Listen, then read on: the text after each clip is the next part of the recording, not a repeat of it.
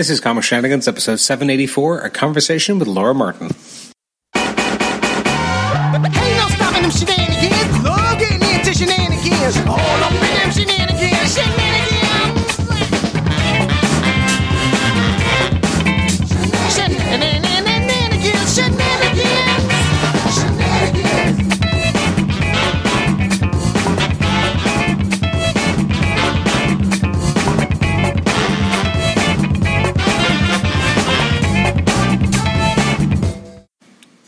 To the Comic Shenanigans podcast. I'm your host, Adam Chapman, and this is episode 784. It's my conversation with acclaimed colorist and Eisner Award winning colorist, Laura Martin. Laura was recently on the show, actually. Um, she was on just a month ago, uh, chatting about uh, her work in comics, also how she broke in. You can check out that episode. It was episode 774, uh, 10 episodes ago. Uh, it was originally recorded on April 28th, whereas this episode that you're about to listen to was recorded on May 28th. Um, fantastic uh, episode, had a great time. The only issue with the audio is we did have some connection issues, so it kind of goes in and out.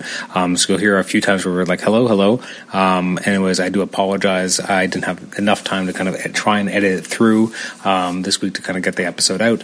Um, I uh, I don't know if I've mentioned this on podcast at all, but my wife and I have just uh, adopted a little baby girl, um, so that's a lot of extra work, and uh, it's running into some of the podcast editing time at the moment. But still trying to get the great episodes out to people. Uh, you can email me at comicshenanigans at gmail.com. You can rate and review the show on iTunes, subscribe to us on iTunes, and also listen to us on Stitcher. Again, the episode was uh, the last one with Laura Martin was 774. We got we went through her entire career up until 2005 ish or mid 2000s, and this is the episode where we kind of carry out uh, pick up from there and we kind of move forward with the rest of her career. Um, had so much fun talking to Laura. She had so many fantastic insights. This episode is about two hours long. Um, it's funny because the first episode was, I think, an hour, hour and 15, and, um, you know, we joked that we'd have to have come back and because we only got up to mid 2000s. And then in this episode, we went almost two hours to make up the last 15 years. So, uh, but a lot of really great insights. Laura is, is so fascinating, um, just getting her perspectives on color and the different books she's, she's worked on. So I think you'll really enjoy this episode. Um, our next episode, our next couple episodes, we'll have Dave Lanphear coming back on the show, and we're also going to be having, and this is one I'm very excited about. Roger Stern is going to be uh, coming on the Comic Shenanigans podcast, so that'll be a nice one to look forward to. Anyways, without further ado, let's jump right into the episode with Laura Martin. Laura, welcome back to the Comic Shenanigans podcast. Thank you for having me again. I appreciate it. Absolutely. Well, I mean, you left us hanging. We're still in the mid 2000s. it's true. Still got what 15 years to talk about. Yeah, that's not too much, right? Right, right. Uh, so I, I recommend people go back and listen to your first episode uh, that you were on, which was uh, I guess about a month ago. We were, actually it's funny we're recording this right now on May 28th. I think our first one was actually April 28th. So Oh wow, so um, now it's been exactly a month. yeah, so more time has gone by than I realized. But that was uh, episode 774. Um, this episode is I guess 784. So it was 10 episodes ago.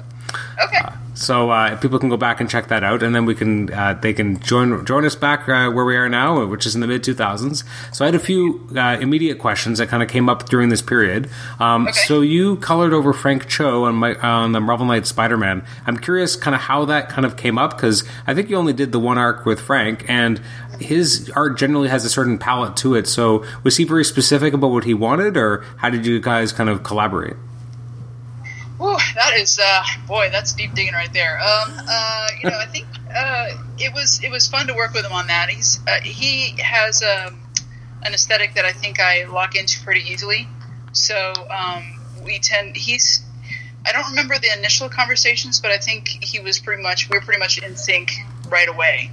Um, we're you know he's he I, I I love his art. I think it's beautiful. I, I was it was a lot of fun to work on that with him.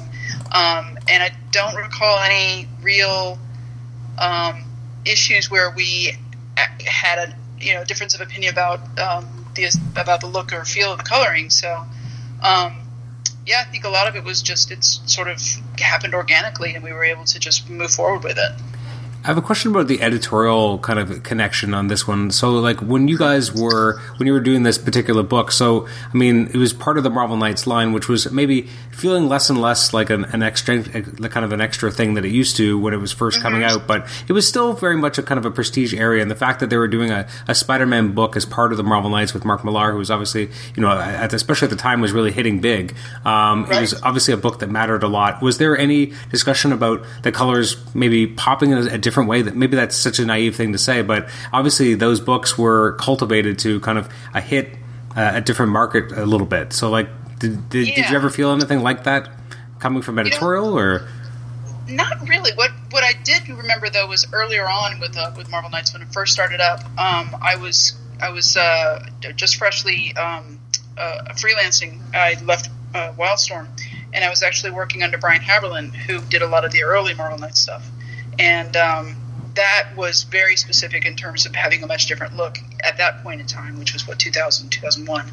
Um, so, but by the time you know, by the time I got up to the Spider-Man stuff, it was more like, you know, just you know, same as always with me. It was just you you pay attention to the storyline, make sure it's you know, it, it is a, a more, I guess, a grittier. I don't know. I hate using that word because that's not quite right. But you know, it was it was definitely a different, uh, more edgier feel to it than uh, than the standard with Marvel line. So um, I think we did sort of push that push into that limit a little bit.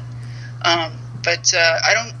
I think a lot of it was just you know what was on the page already, what Frank had put down. I was picking up that kind of thing, and uh, you know, and and of course. Uh, Mark's scripts were very uh, descriptive and would, would fill in a lot of the gaps that you know if I had any questions about the mood or something it was it was often right there in the script. So um, yeah, so there wasn't it wasn't so much like an overarching editorial. Hey, we must do it this way. Um, you know, because this this whole line is you know defined as such and so.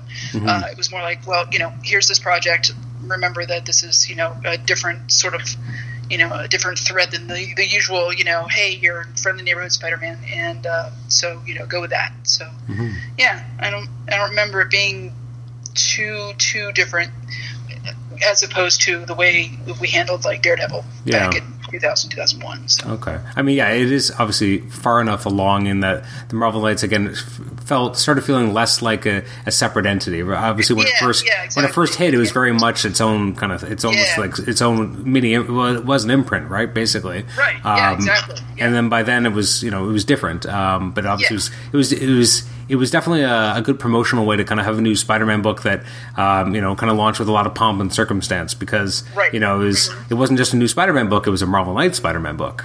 Right, exactly. Yeah.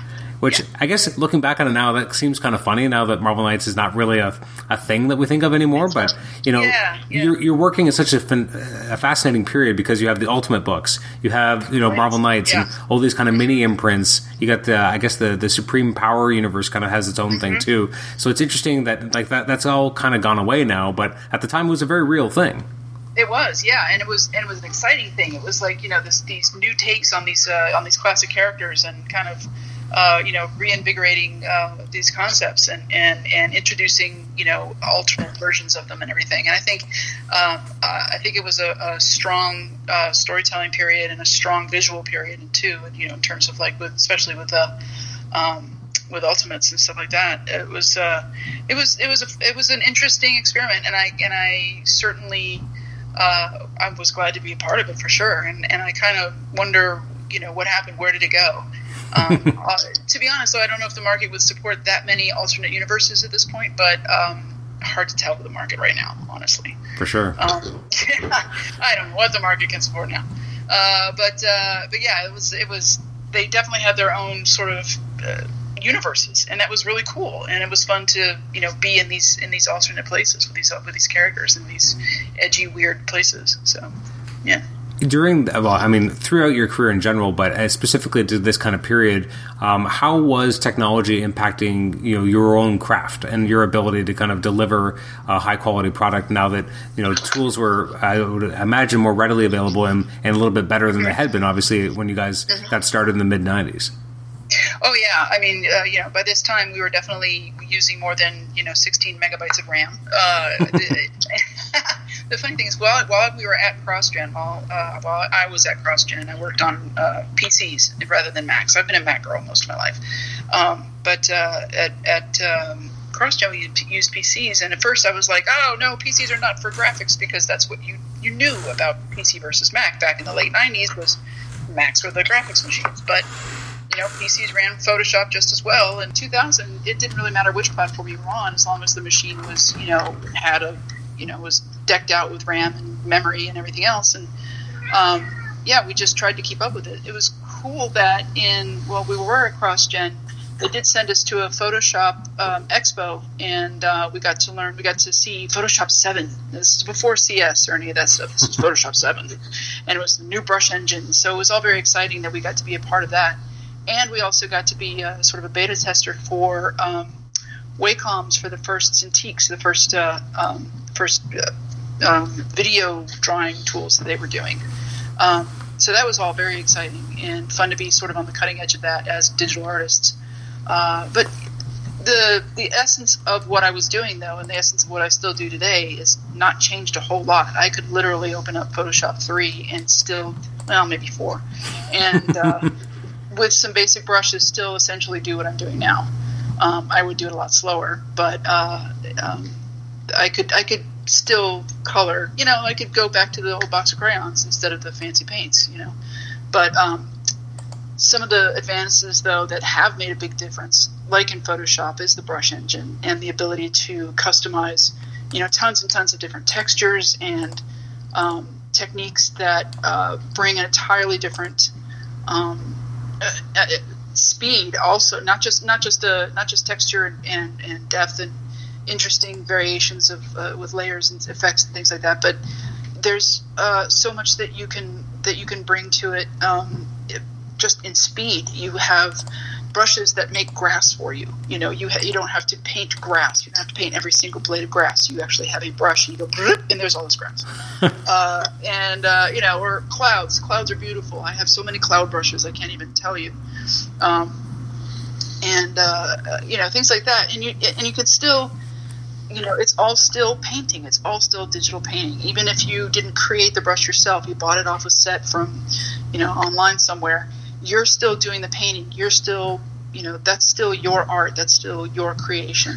So, um, as much as the technology has changed and updated and become um, far more um, uh, friendly to the digital artist, it's still you know it's still art. It's it's always going to be how you express yourself with the tools that you have. Mm-hmm. So, So I have a question about that kind of idea. So I mean, how what what kind of inspirations or what colorists of kind of of the days of yore, so to speak, um, when obviously they didn't have the digital. hello. Oh, there you are. I'm sorry, I lost you there for a second. It's okay. Um, from before people had the digital tools enabled and they the, the more kind of classic, you know, 60s to 80s period, are there any colorists that you kind of look at that you are very impressed by or just, you know, try to emulate that kind of feeling? Like, how do you, how do you feel when you look at older work, knowing obviously what you could do now with digital tools, but seeing what they used to do uh, with the, you know, traditional four color processes?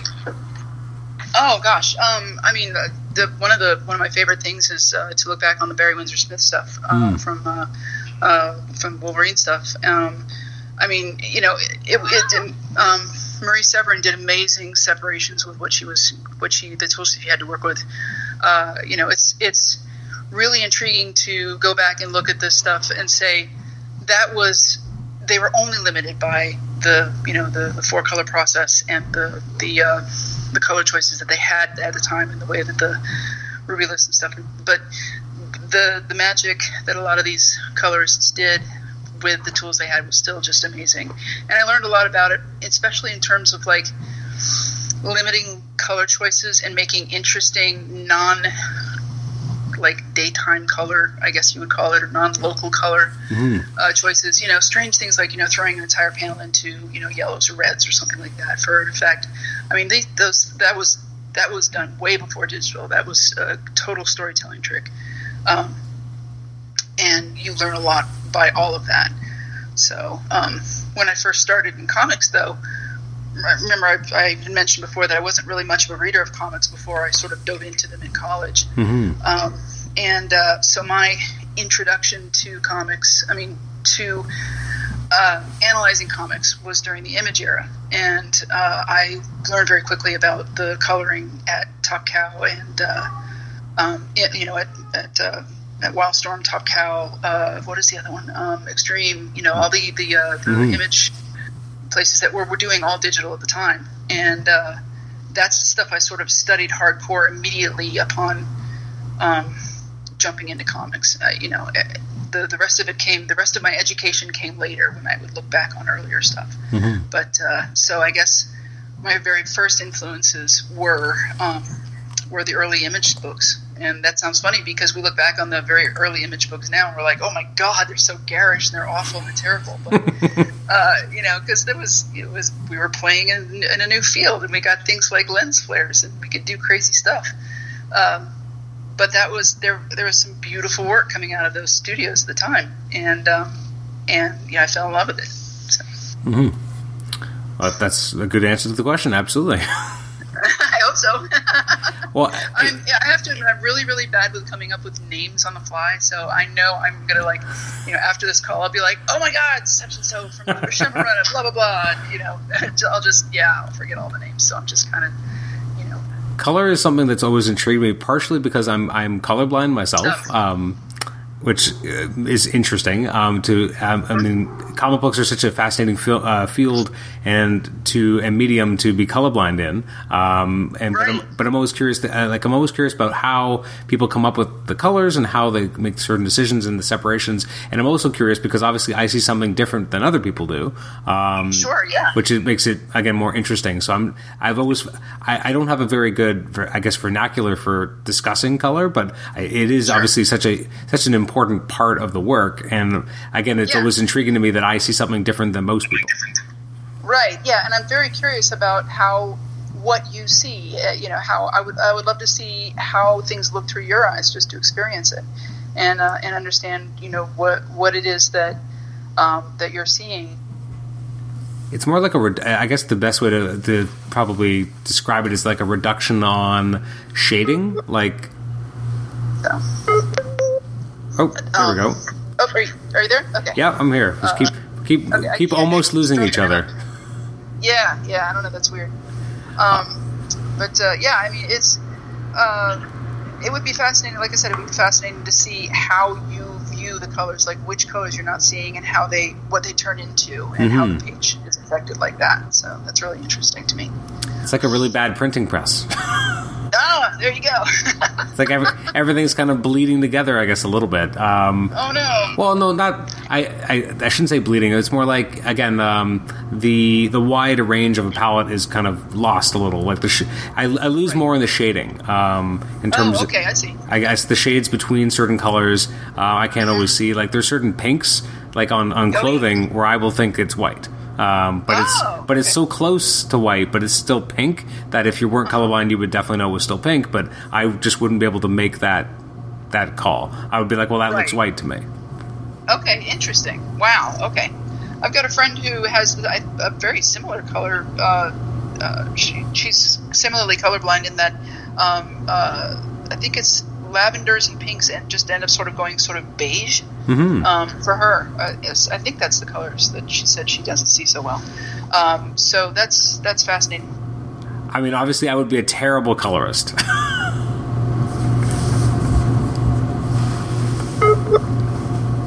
magenta, a lot of purples on, a lot of um, a lot of uh, you know, of course, um, Wolverine was in the center in his blue and yellow costume, and then he was surrounded by all these bamfs, and of course their their effect is this sort of you know this purpley magenta blast. So was surrounded in these pinks and purples, and I'm very curious how that would look to you. I mean, I really- feel like I still see really some cool. of it. Um, actually, you so that brings up a, actually a question I did have for you about coloring particular power effects. Um, so, Mm-hmm. Okay. when you when you are coloring them, I mean, how specific do you have to get to get certain certain colors to pop a certain way? And are there any particular color effects or power effects that you've feel that you've actually introduced or pioneered or brought in to the vernacular yourself? Oh, that's a good one. Um, I think a lot of the the way that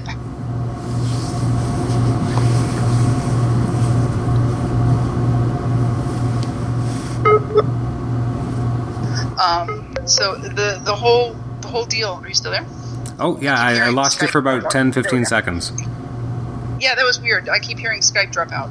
Um, uh, the it's not so much about the color that I choose for the effect; it's the the contrast of that color against the rest of the page or against the rest of the panel.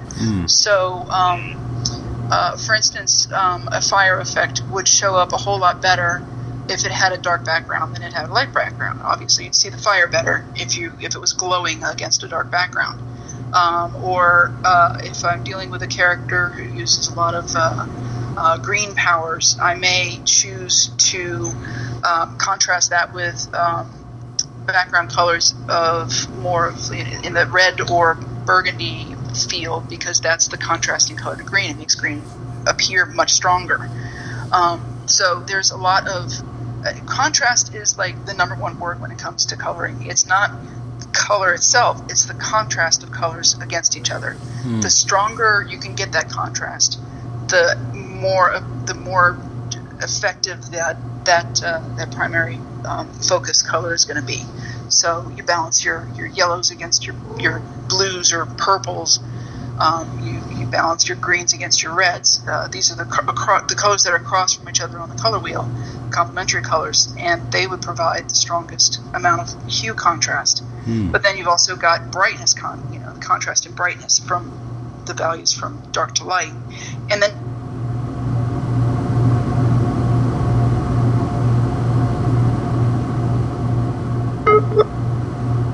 if there, are you back? You're back Yep, now. we're back now. Okay.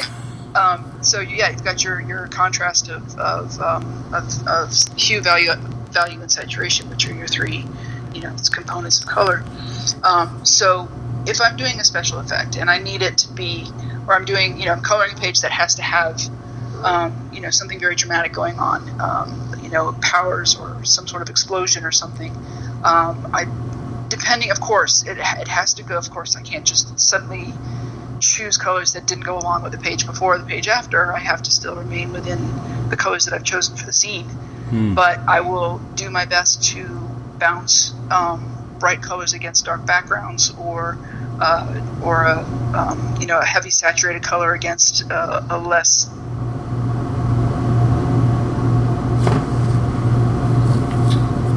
foreground color becomes the most the, the thing that catches your eye the most. Um, that's uh, that's my long-winded way of saying that you know if it's it's not so much the color itself, but how of that color. Um, So I have a really a weird question, Yeah, ahead. uh, the- uh, kind of coming off of that. So when you are coloring a book, um, this is really into the weeds, so I apologize in advance. Um, it's fine. do, do you like Sorry, if you if, you're trying to mirror or do a certain kind of color palette on two different pages? Do you, generally speaking, have a sense of which pages are going to be facing each other in terms of the fold? Um, no, no, not at all. I have Not no at all. idea. no, Okay. sometimes that that throws me off because you know uh, there'll be a scene you know that's you know let's say it's a scene happening at night in a forest and it's all very blue and green and beautiful and whatever and then suddenly you've got this ad that's bright red and yellow smack in the middle of your page you know the left page is the beautiful cool blues and greens and maybe a hint of yellows or you know glowing uh, little fairy lights or whatever. I don't know just making a scene up here. Um, and you know that that if you look at that page by itself it's you you get the full sense of being in this you know this glowing forest and this you know mystical place. But you if you're if that's on the left side of the page and your right page is this bright red and yellow ad it's gonna uh, it's gonna destroy the effect of seeing those colors on that on that page. It's because you're looking at both pages at once. You don't fold the you better not fold that book backward and look at the page by itself. So yeah, it, it's very it can ads can be very disruptive in that way because I never know where they're going to fall. I never know, um, you know, what what to expect in terms of, uh, you know, how how the pages fall and you know and, and what the ads even are. I I have no control over any of that, so that's a little frustrating to think mm-hmm. about, and I, so I don't. I don't usually think about it too much.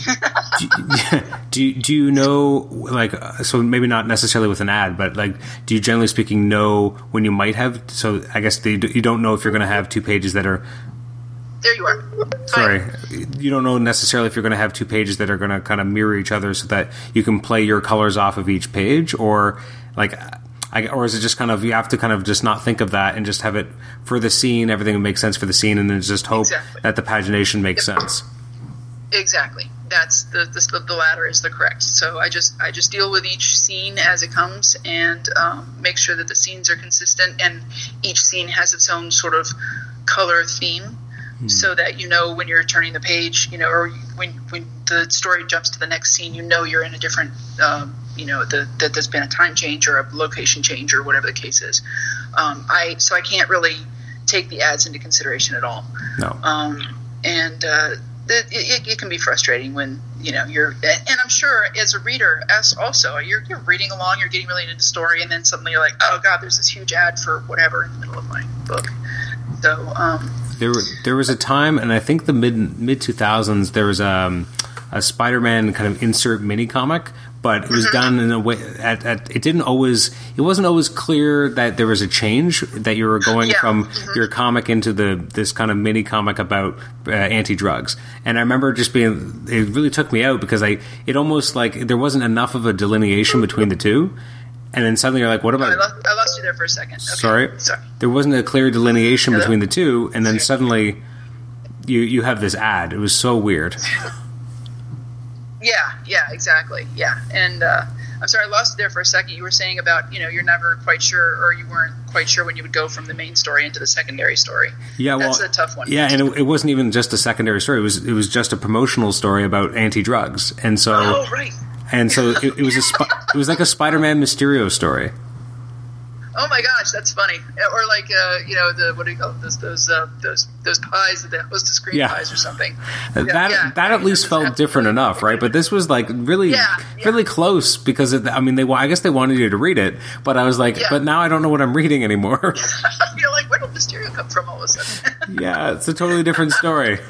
that's so weird. Oh my gosh. It was a short lived experiment. I don't think they did many after that. No, I bet that was pretty disruptive. Yeah. So during during this mid two thousands period, I'm curious how Superman Batman kind of came about and working over Pacheco because I mean that stylistic is again a bit of a, a difference from what you were working on at that point, working with uh, John on Astonishing X Men. You're working on Ultimates with with Brian, and now you have uh, you know Superman Batman. So how does that come about? yeah. Uh, it was another thing where the editor called me up and said, "Would you uh, would you be interested in the book?" And and uh, at the time, it was. Uh, I, I mean, I, uh, I I was literally just like, it doesn't fit in my schedule. Yes, I will take it. Um, and uh, I would honestly, though, I would love to work with Carlos again. Uh, I loved working on that book. I thought it was a lot of a lot of fun. I loved working on his artwork, um, and uh, it was a it was a real treat to be on that project. Um, and I it was it was just oh, his art is so good. Ugh, yum. It's it's interesting because this was I mean all all of those books were such high visibility books too, and suddenly Yeah. you're doing all of them. Yeah, it was crazy, crazy times. I was a whole lot more productive back then than I am now. You're hungrier. I was hungry. I was hungry and I was young. So yeah.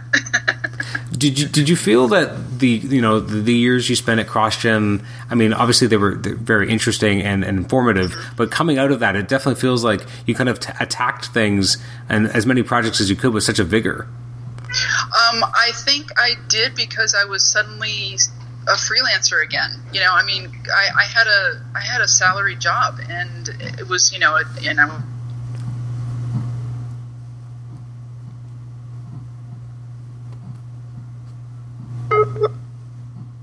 the time by the time voucher came around. I know I dropped out there again for a second. Yeah, Um, uh, where did I leave off? uh, just that. Well, basically, st- starting about the CrossGen, you're working as a as a salaried employee. Right, that's right. Yeah. So yeah, uh, suddenly I was freelance again, and uh, I was nervous about being freelance. So I, I wanted to be on everything, and editors were happy to comply, and, projects came to me, and I overdid it. I think on a lot of things. I actually took on too many things uh, and ran into some trouble with some scheduling. So um, I learned a hard lesson on that one, but. Um, but yeah, it was it. It did seem like I was on a lot of projects and a lot of good projects. And for a while there, from 2008 to 2000, no, 2009 to 2011, uh, somewhere in there, I was exclusive to Marvel. So I had you know these these, and they would put me on the big summer crossovers and um, the big the big projects like that.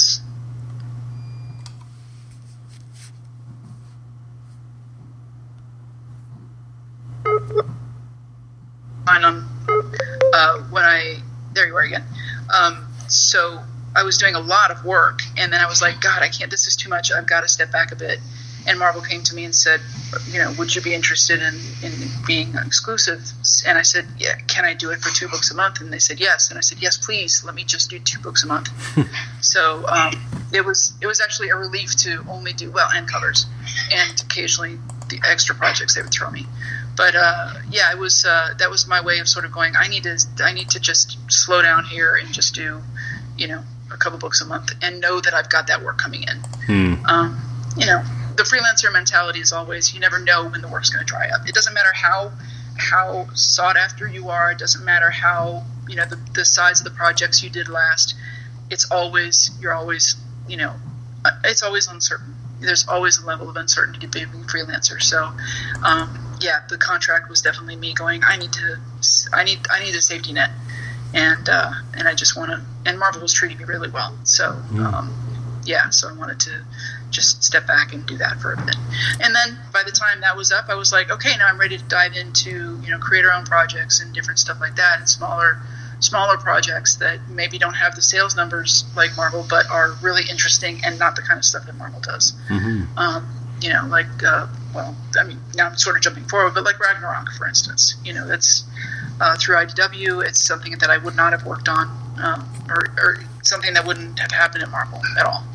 So um, yeah, I mean, I, you know, I really wanted to, um, you know, spread my wings again. I sort of go through these fluctuations where I'm like, yeah, I want to do everything, and then I'm like, oh, that's too much. God, what am I doing? so yeah, it happens.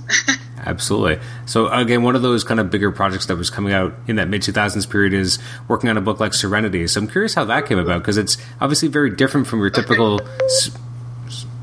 You dropped out there again. Yeah, sorry. Uh, so working on Serenity, it was obviously very different from your typical kind of superhero work you've been working on for a while at that point, Yep. especially. So what was it like to first Yeah. get that job?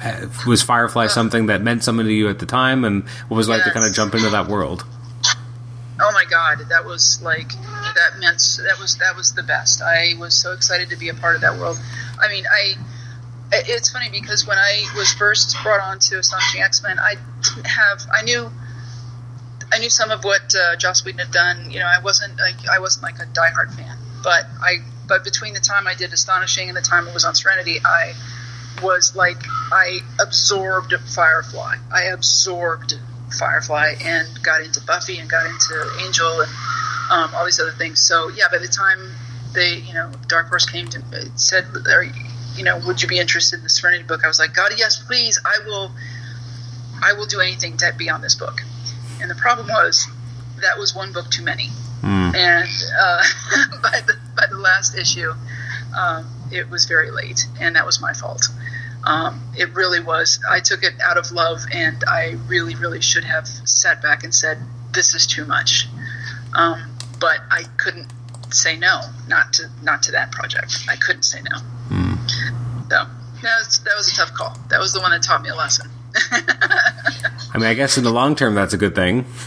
Yeah, it is. It really you have to you have to not stick your heart out there and just you know to do all the projects that you absolutely love because they'll kill you, uh, Yep. or you'll just you know it, it's you got to be careful. You got to watch your schedule. It's really important. So again, in this in this fun little mid 2000s period, I'm curious how you came to color um, Adam Hughes for the Wonder Woman origin in 52. Oh wow, um, whew, uh, wow, I got to think about that one. Um, Adam and I have been friends for since I started in comics. We we literally learned coloring together at Wildstorm. Oh. Um, he was there working on Gen 13 Ordinary Heroes. Uh, well, I was there as a brand new colorist, so we would actually, you know, teach each other coloring. We would, you know, experiment with coloring right there in the office.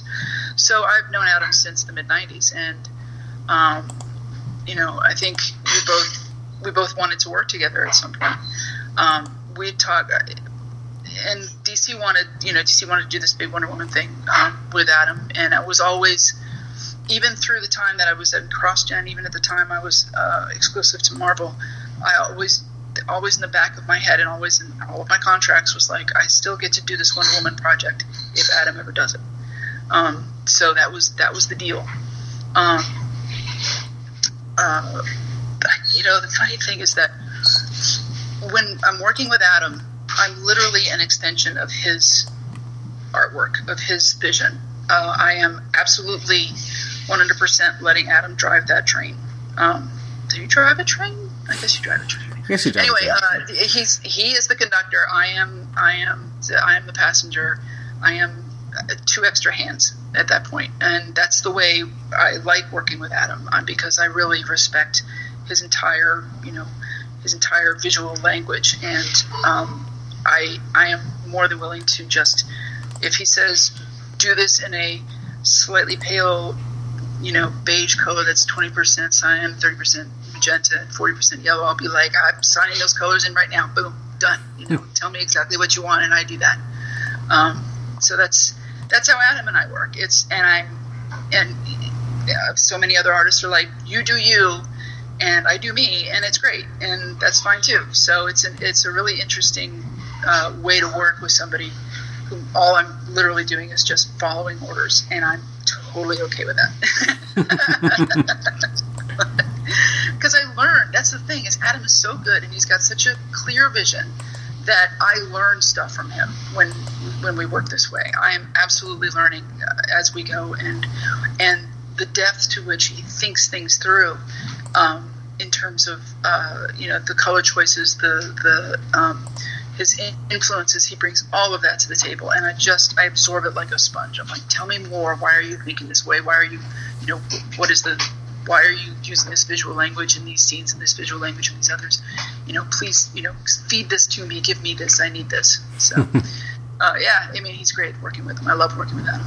Yeah. Now, in this period, obviously, you're also doing a lot of co- uh, cover work. So I want to talk about a few of the covers for a book that I really liked, which was uh, Avengers Classic. And you did this beautiful Okay. color work over Arthur Adams.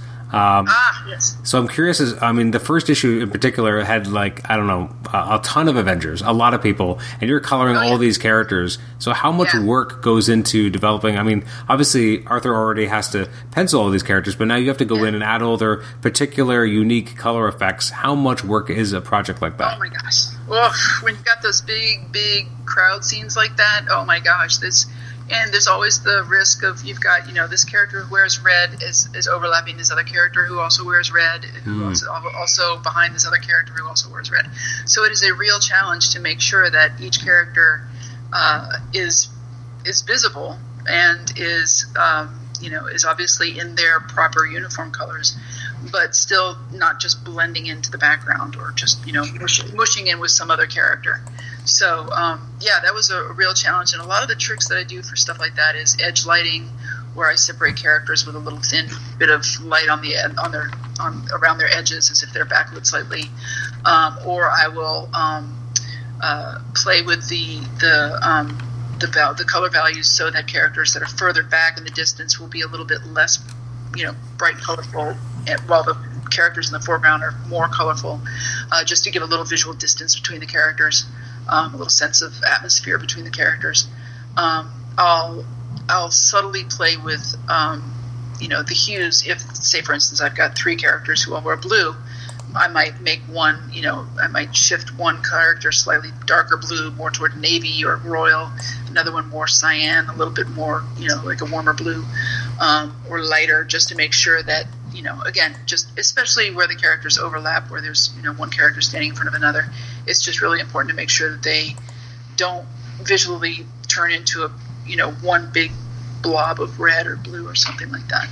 Um, that's my biggest concern with that. Uh, with a with a huge layout like that with so many characters on it.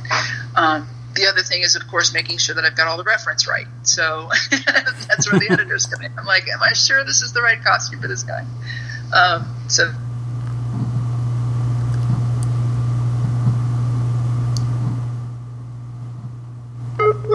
uh, there's a lot of decision making going on in there. Yeah. I mean, they are gorgeous, gorgeous covers. Like, though, I, I think you Thank did you. four or five, and they're all like really, really eye popping. They really jump off the stands. I remember that even when I was Thank picking you. them up. And the one thing about um, Arthur, Adam, Arthur Adams' work that I'm, you know, when when you're working and you're zooming in on these pages and you're looking at the line art and you spend so much time looking at this line art, you really get a sense of how how the artist is inking things, how how how the inks are laid down, and what the decisions are made when the lines are are inked in. And Arthur Arthur Adams is the most precise artist I have ever seen. Like his stuff, there is no line ever out of place. There is no line that is ever just a random line. It, everything is deliberate. Um, it is it's mind blowing. It is fascinating. Um, so I that also makes me deliberate in the color choices that I do because I want to make sure, you know, I, I, pick up on little things like that when I'm working on when I'm staring at the line art for 8, 10, 12 hours a day. when when in that in this period again, you, you also take on the launch of uh, of the new Thor book, which obviously really changes that visual for the character till yeah. like for a long time, um, yeah. and obviously then ends up kind of living on in the movies as well, kind of adapting that look. Mm-hmm. What was the relationship like between you and and Coipel in establishing the look of this new character? Well, not new character, but new costume. New new look, yeah. Um, we did a. Um, I actually got a lot of information from you know editorial came to me and said we're you know we're doing this new Thor. This is what we want to do with him. This is the new character. This is the, these are the designs that we've already come up with you know, Olivier's working on this, and then to to be brought into this whole storyline and to and and to contribute so much to just the feel of like Asgard, now defined by Olivier as floating over what Oklahoma or wherever it was. Mm-hmm. Um, it, it, was it, it, was there was a lot of a lot of back and forth, a lot of uh, you know me throwing out ideas what if we, you know, or, or him, Olivier would also share a lot of his reference with me. So he would send me images all the time. Of, hey, I'm thinking of, I'm thinking of this idea for so and so, or I'm thinking of this idea for the diner, or I'm thinking of this idea for the for the, the buildings in Asgard, or, uh, or you know, um, there was a lot of communication with Olivier on on that, um, and uh, it was one of I, you know, as soon as you said Thor, I, I broke out in a smile because that's one of my favorite projects. That was one of the things that I really, really, really just dug into hard, um, and I loved it. And uh, um, it was it was beautiful and challenging, and the story was fantastic. And it was a uh, I, I wanted um, I wanted to bring a I, I don't want to say this isn't quite the right word, but I wanted to bring a slightly more European feel to it. Hmm. Yes, it was still an American superhero book, but I Olivier's line and, and Mark Morales' inks are so fine and delicate sometimes that um, I didn't want to overpower them too much. Um, Olivier's work is more it has got a, a, a, more of a flow to it, I guess, mm-hmm. and uh, it's so yeah. There was and we're, we're talking about Asgardians. We're talking about these you know these these god creatures and these um, you know, this fantastic world that they live in, and I wanted to give a more sort of painterly and lush feel to it without overpowering these delicate, delicate lines. Um, so that's it was a it was an amazing book, and I really loved working on it. Um, and it taught me a lot about. Oh, are you still there? Yeah, I'm still here. Skype drop out again. Hello. I'm still here. Up oh, there you are. Um, okay, good. Uh, yeah, it was it was it was just a, a, a really good back and forth with Olivier, especially, and with Mark. Who's and Mark Morales, I love this guy. He says as little as possible. he, like, he will answer any question with like a one word if he can get away with it. I swear. Uh, so, um, but I, I included him on everything because I wanted to make sure, you know, are you okay with me doing these special effects? Are you, you know, how do you feel about um, doing, and I do this with with other inkers as well. I, I want to make sure I'm respecting the line in the way that they want it to be seen. So I don't want to blow it out if there's a huge effect. I don't you know, that's been beautifully inked, and then suddenly I throw a huge glow over it, and all that work is destroyed. I don't want to do that. Hmm. So I always want to include the inker. And Mark was always really good about, you know, I love it, or, or you know, yeah, this this this is part this part is great, but you know maybe maybe you lose a little bit over here. Um, and you know, it, it, when he spoke up, I was like, "Yep, you're absolutely right about that one. You are correct, sir. I will fix that right now." So, uh, so um, they were just great bunch of guys, super open about being, you know, about what their visions were and what they, you know, what we all wanted to accomplish on the book, and you know, the, the look and feel of it. It was it was really a collaborative effort. Mm-hmm I, I would imagine from working on a project like that, like you got very adept at uh, at lightning effects. Yes. Oh, yeah, that's true. I did a lot of lighting. There was a whole lot of lighting. so um, yeah, you learn, and and it always takes a couple of issues to sort of get that, um, you know, get the get the uh, the overall look and feel down, and to to really get into the groove of it, but also to streamline the process of when you know you're going to have an effect that you're going to have to do over and over again. Like, how do you streamline that? How do you make that um, part of the language of the book, and also make it so that you're not spending, you know, two hours on every single lightning bolt. Um, so yeah, that was it was a it was a good and uh, the the the suit the uh, the chainmail on the arms that was a visual thing that was that took a lot of work initially and uh, once I figured out how to still make it feel like silvery chainmail without drawing in every single little square then it, it became a lot easier and and the flow of the you know it wasn't so much about the, the tiny little details as it was the overall shape and figure of the, Mm. of the body. Um, so yeah at first you know the, the first couple of issues you, you sit there and you noodle and you noodle and you noodle and you, you're like is this right? Is this tiny little bit?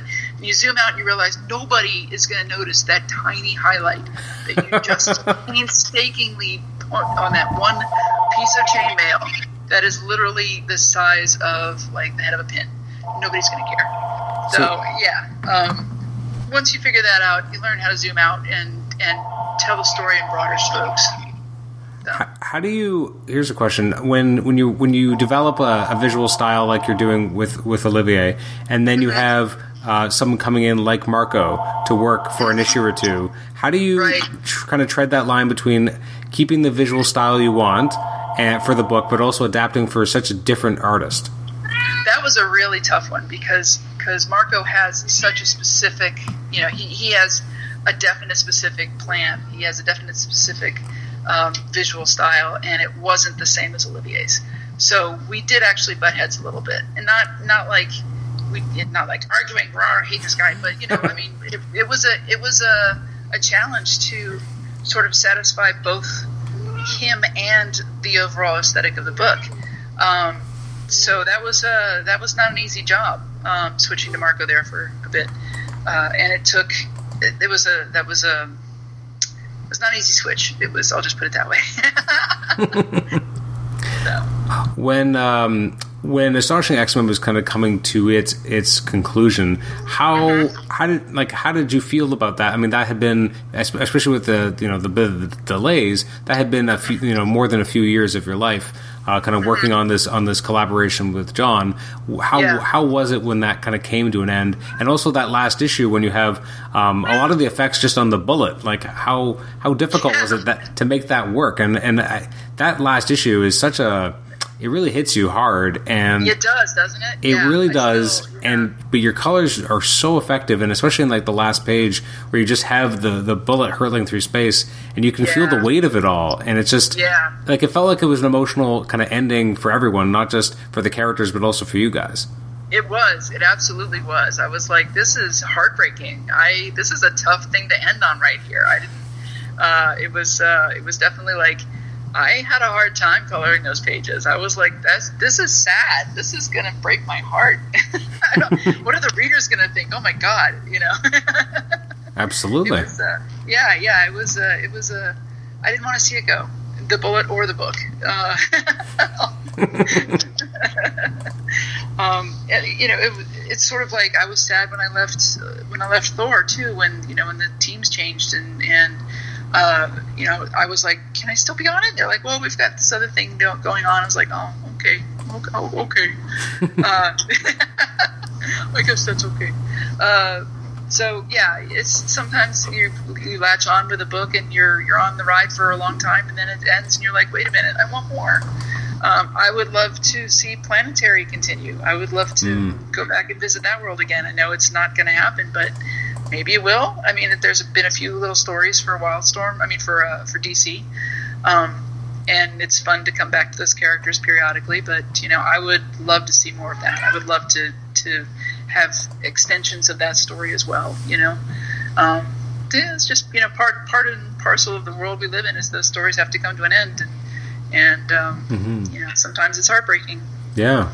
So it's an interesting, you know, in 2008 you're doing Thor still, now you're doing Secret Invasion, which was obviously the big event of the year. And then in, when in 2009 you're also then working on another project for DC, which is uh, the Black Lightning Year One. You could Yes. not have more different books. Yeah, yeah, that was true. I mean, that was a completely different, you know, that was Cully, right? Yeah, so that was a completely different style. And um, by that point, I was also I was in I was working at Gaijin Studios at that point. I'd moved from we'd moved out of Tampa into Atlanta in 2006, and by 2008 I joined uh, Gaijin Studios. So I was working in the same studio with, with Cully Hamner and Brian Stelfreeze and Doug Wagner and Tony Chastain and Karl Story. And um, so, yeah, um, Cully and I got to finally work together on something. And um, it was a completely different coloring style. I mean, he loves that sort of animated, you know, um, animation cell style. Very simple, very flat, very uh, color driven, but not a lot of rendering. So, a completely different visual language. Um, it was really interesting trying to jump back and forth between the projects. Not easy by any means no. but uh, um, but that was I think that was sort of at peak Laura where I was like I could jump back and forth. I had a, I was surrounded by artists. We I was working in a studio full of artists. We were all having a great time, and I just fed on that energy from the other guys. And uh, yeah, I was doing. That's probably why I was doing as much work as I was doing at that point. Um, was because there was just it was just a lot of stuff to to have fun with. Um, but uh, Secret Invasion, though, dude, oh my god, that book almost killed me. Uh, dude, I have a photo. Uh, it was 2010. Uh, we'd been at, we went to um, San Diego, and I have a photo of me with my hands wrapped around, um, oh, his neck, the writer. Oh, Um, Bendis? Yes, thank you, God. I, I told you I was bad with names. Uh, yeah, I took a photo of me like strangling Bendis, Bendis for uh, for um, uh, Secret Invasion because so many Skrulls, so many uh, so many characters, so many characters on every page. it was it was a lot. It was a lot, and uh, um, yeah, Leinil drew every single one of them, so that was great. Uh, so I, yeah, I was. We're joking around about it, of course, but yeah, I wanted to strangle Bendis for all the characters. How many different shades of green can you use? Oh my god, all of them, all everyone in the book. Oh jeez, it was so. Uh, it's like I'm still getting flashbacks about that. The, the chins, so many chins. Oh, yes, that's right. Yeah. I love that you sorry, if, you they- the, if, if you hear this thing in the background, that's my cat. He's just so curious about what I'm doing and why I'm talking to my phone. And he wants to be in the middle of everything. So if you hear meows, that's my that's my voice hit. So sorry about that. That's okay. It's interesting that uh, it seems like both CrossGen and Secret Invasion have given you a form of PTSD. It's true. For different reasons, totally different reasons. Yeah. Oh, goodness, yeah, yeah. Did you did you feel like after Secret Invasion you never wanted to see a green again? Like, Yes, uh, I definitely didn't want to see that many characters. I was like, please don't ever put me on a big giant team book with extra teams. No, thank you. and then, you know, evil versions of those teams and the extra teams. Please, please, no. Let's not do that again. so I, I'm curious. So I, I to a very different visual palette. What was it like working on the Rocketeer? that was intense. Um, and probably one of the most challenging things I've ever done in my life. Really? I, uh, yeah, because, well, I'd worked on a couple of Dave's pinups for his uh, big coffee table book that he did. Um, and uh, I got to color the Catwoman and another piece. And it was those pieces that were actually, that actually had Dave decide to ask me to color, to recolor the Rocketeer.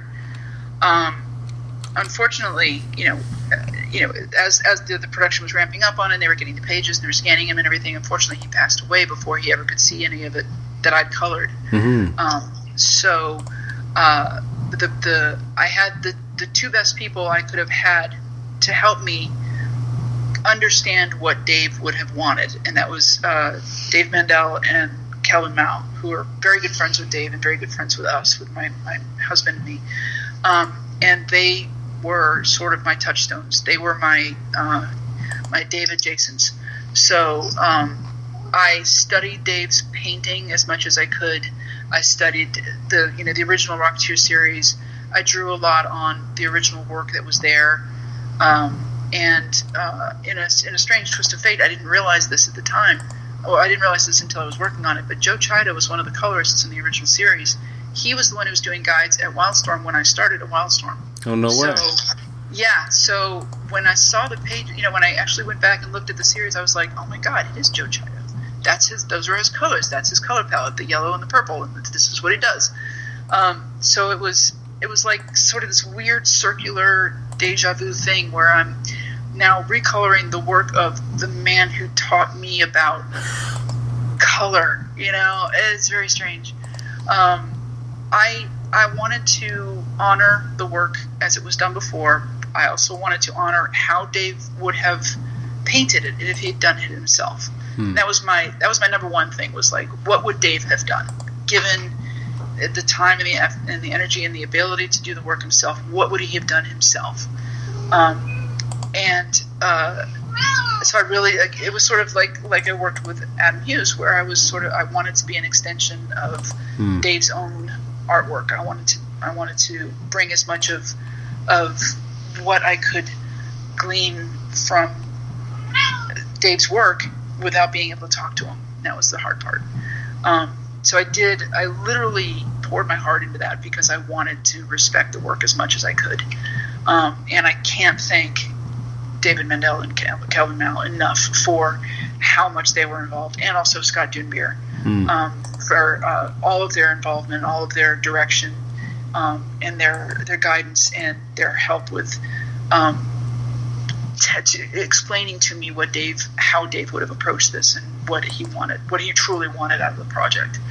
Um, you know what what his ultimate vision was for re for reissuing the Rocketeer in its entirety.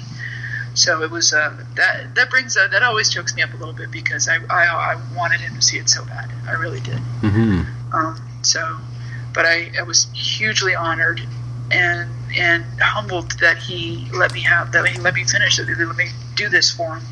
Um, it was it was a lot. It was it still is a lot to me now. I get a little verklempt thinking about it. Now I'm going to switch gears a little bit. Then, um, Mm-hmm. what was it like doing covers with J.H. Williams III for uh, the Detective Comics run with Batwoman? I didn't do those. Didn't you do those? what? Oh, you know what? I, I I'm wrong. Sorry, I was thinking of something else. I apologize. Yeah, no, you should, yeah, that's fine. I was like, I don't. That was that was wasn't that That wasn't uh, you. Dave Stewart, wasn't it? Yeah. I think so. Yeah. Sorry, my apologies. I did do the question that was the backup story in that. That's okay. That's it. Yeah. I knew you Yeah, did something was, on those uh, books. Cully and I. Okay. Yeah. Now, what's it like working on a, on a on a character like the Question? You get to use such a an interesting, you know, the dark end of the palette, I guess. Yeah, yeah. There was a definitely um, a moodier feel to it than than our usual stuff. Because you know, just a detective, and it was kind of this sort of street level, uh, you know, gritty, uh, less, you know, just more real world um, and uh, noir feel to it than your standard, you know, flashy superhero stuff. And again, it was Cully Hamner, and we'd just done Black Lightning, which was a big flashy superhero thing. So you know, we really collaborated on on the, the tones and the the essence and what you know what he was pulling into the series. You know, the like I said, the noir feel of it. Um, and it, for me, it was always interesting because when you're working, when you're coloring a style like that, where it's just two or three flat colors in each shape, you really have to make sure the shape itself that you're creating with these colors is accurate, is is not, uh, you know, is is as simple as it can be, but as as accurate as it can be as well to define the shapes. Um, so Cully was very specific about a lot of that, and having him work, you know, right next to me was fantastic because we could just I could just run into his office and be like, "Hey, can you take a look at this on screen and see what you think?" um, so that was very very convenient. I would I would love to be able to do that with more artists, um, but uh, yeah, it was it was definitely a different take, and and I like that. I like that I could do uh, you know a noir film. I liked when I could do with the you know war stories, like with um, uh, Chris Weston. You know, when we did uh, I, I can't remember now. Uh, um, uh, Ministry of Space. That was a completely different feel. You Yes, know, yes. We, and uh, other things where there were flashbacks into World War II, where there's a, a again another completely different visual take on it. I love being able to explore these other palettes and these other sort of um, color stories uh, as they were, instead of just always doing the the flashy. Hey, today it's you know this superhero's beating up on this other guy. So um, you know it's it, and and to share in those stories and share in that in that visual storyline with another artist is always a just a, a big plus. So um, yeah. And you know the funny thing too, I'm going to go off on a tangent here for a second. Sure. A lot of these artists that I work with color can color themselves. They do color themselves. They do. Uh, Olivier, for instance, does beautiful work when he colors himself. Cully Hamner does. He usually colors his own covers. Um, they don't have the same. They don't necessarily. uh, Dave Stevens, you know. I mean, you know, we've been talking about a lot of these guys who who have done a lot of work on their own, you know, from start to finish. So when I come in, um, I don't I don't have the same aesthetic. I don't, you know, I we're two different artists. We just look at things differently visually. So we have to sort of accommodate each other, and it it it made me realize, for instance, how flexible Olivier Oh,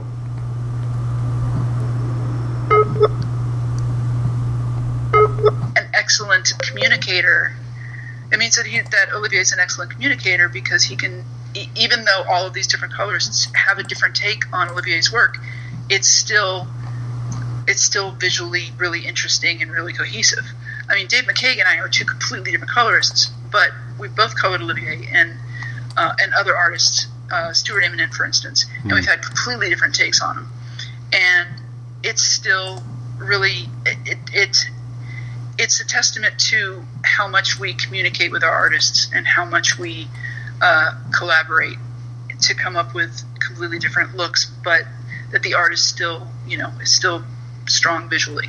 So I don't know. I, I'm not really sure where I was going with that, but I just wanted to say it's it's fun working with artists who color themselves because I get to learn where they're coming from in their color palettes and their color choices. Um, you know, and uh, and I think they have the language to talk to me about what they what they want. Um, you know, they they have ex- they know how color works and um, know how to ex- how to share that visual language with me. So, um, yeah, I guess you're always learning, right? yeah, always learning. I always want to. This is the the biggest part of my job is that I always I don't want to get stale with it. I never ever want to get stale with it, and I want to, um, you know, I I don't I don't complain at all when I get corrections back from artists. I love them because they let me understand more about what they're thinking, and I get to pick their brains a bit, and I get to um, go, oh yeah, you're right, I didn't see that, you know, or oh yeah, you know, that is a different way of looking at it. It wasn't the call that I would have made, but let's try it your way. and hey, look, it worked. It's great. Um, uh, you know that that whole collaborative process is not just it's not just to make a good product. It's not just to put a book on stands. It's for me to absorb information and to continue to learn and continue to, to be as good of a colorist as I can. So, yeah, That's good. yeah. So I have a question. What was it like? I mean, you're on Thor for a while. Then, Mm-hmm. you know, obviously the book kind of changed, and then it gets relaunched as the Mighty Thor, and you kind of come back and you kind of uh, Mhm. reunite with Olivier. Did you Yes. feel a conscious de- decision to do anything differently when you have this kind of new direction that you guys are kind of taking the character? Not really. It was more like a homecoming for me. Um, I, I, it was. We, we did want to do something a little bit different, uh, and obviously, you know, we had a different writer, so the story was different. It was a it was a completely different feel to this to the story, but um, and Olivier did have like kind of a newer vision of what of some of the the things that he wanted to do with the story. So he would send me again. It was like, hey, I've got this idea. I was inspired by this video game or this movie or this whatever. Here's a screenshot. You know, um, so it's it's sort of a combination of picking up where we left off, but also knowing that we've both matured a little bit since we worked together before, hmm. and we've we've e-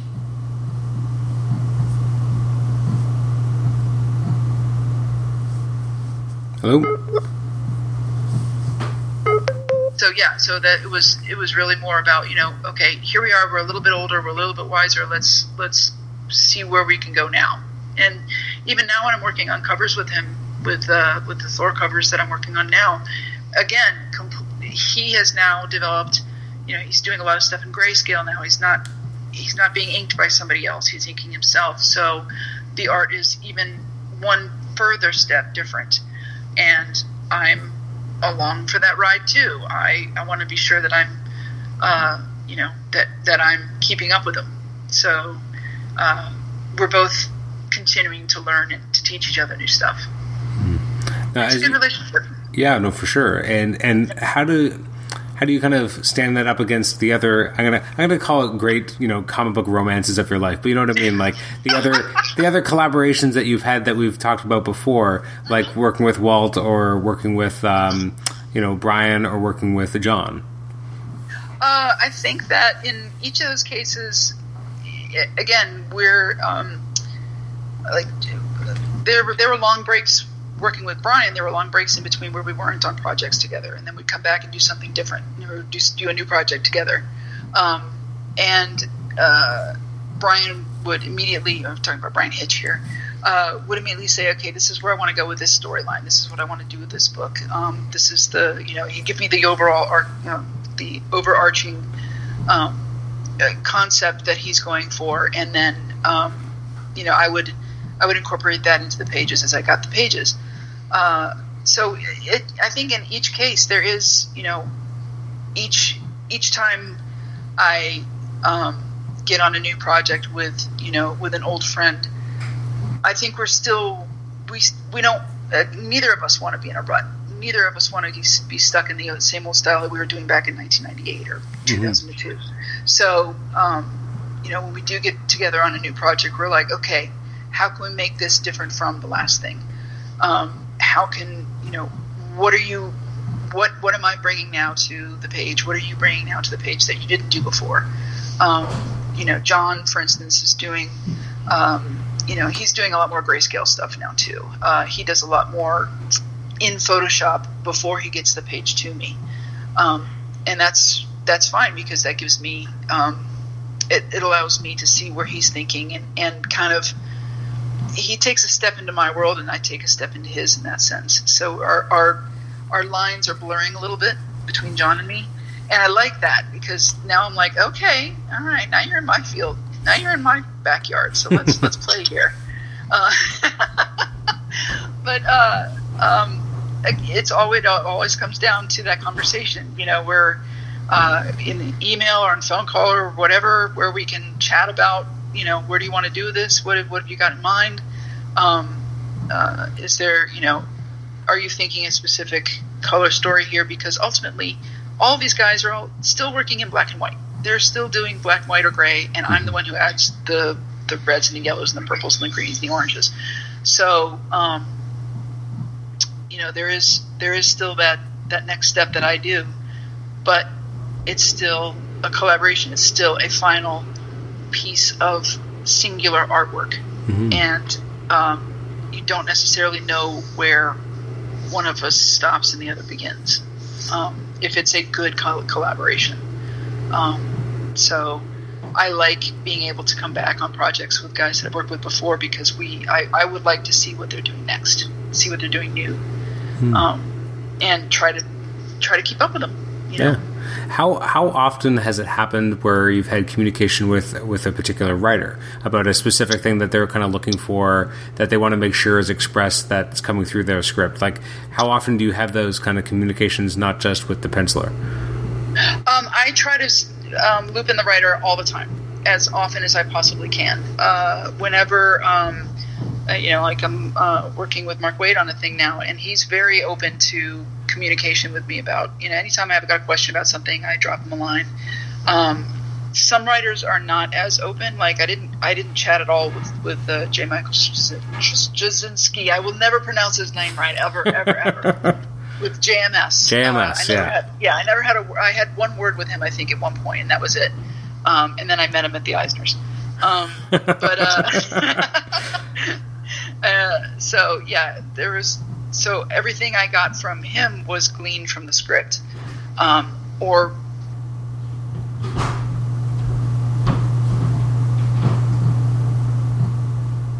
Hello. would I always prefer to include the writer. I think it's important because that's where the idea started, and um, and I also learned, uh, you know, if there are changes, if yeah, I look at the script and I'm like, wait a minute, this doesn't match up with what I'm seeing on the page. Oh, clearly the uh, the penciler decided to you know lay this page out a little bit differently from the original script. Uh, maybe I should clarify that. Just double check, make sure I'm on the same that they're not on the same page. Literally, they've changed things around. And am I reading this right? You know, this sometimes that happens. So um, I'm whenever I send in proofs, I always try to I include the whole team. I want to make sure everybody's getting everybody's seeing everything at the same time and everybody's included. Um, uh, like I said, that's that's not. Uh, it doesn't. I don't always get a lot of input from the from the writer, but I love it when I do uh, because I think it's still important to to know that I'm part of that team. When I mean, obviously, as we were talking about, you worked on so many big events like Secret Invasion, uh, Siege, Fear itself, Avengers versus the X Men. When you're working on all those, do you feel like you, that you're? Uh, this may come out more negative, and I don't mean it to be in any way. But do you feel at times when you're working on a big kind of tentpole project like that, that there's less maneuverability to innovate in terms of your colors because of the deadlines and the kind of the the, the elevated scope of it all? To a point um there yeah there's there's definitely um a little more editorial excuse me a little more editorial interference i guess. Not interference that's the wrong word. Editorial control um, over a big tent pole project like that. Um but when it comes down to the to the actual work i think a lot of times they what are you what are you guys doing? Hold on a second i have to separate my cats. Get, get sorry they were doing something weird on my uh, anyway i never mind. Um, uh, yeah there's there's uh, edit, editorial definitely has a bigger hand in the big tentpole projects right down to what i do. Um, so uh, you know whether it's uh, a big critical scene where something major happens like um, you know what's his name gets ripped in half in the middle of siege uh, you know I, I i need to have information you know from from the uh, editors on stuff like that um, make sure that uh, you know is this this this is this you know like for instance that scene where um, what's that character's name i forget the guy got ripped in half in siege Oh my god! uh, Um, Sentry, Sentry, yes. Sentry. Um, uh, you know, I was like, okay, this is really bloody. Uh, how how bloody can I make it? You know? I mean, can I use bright red or do I have to stick with dark red? You know, these are these are things that uh, you know that editorial is concerned about, especially if it's a if it doesn't have a you know teenage and up rating or something. Um, uh, but you know, there's also uh, editorial gets involved too, like with the cover design.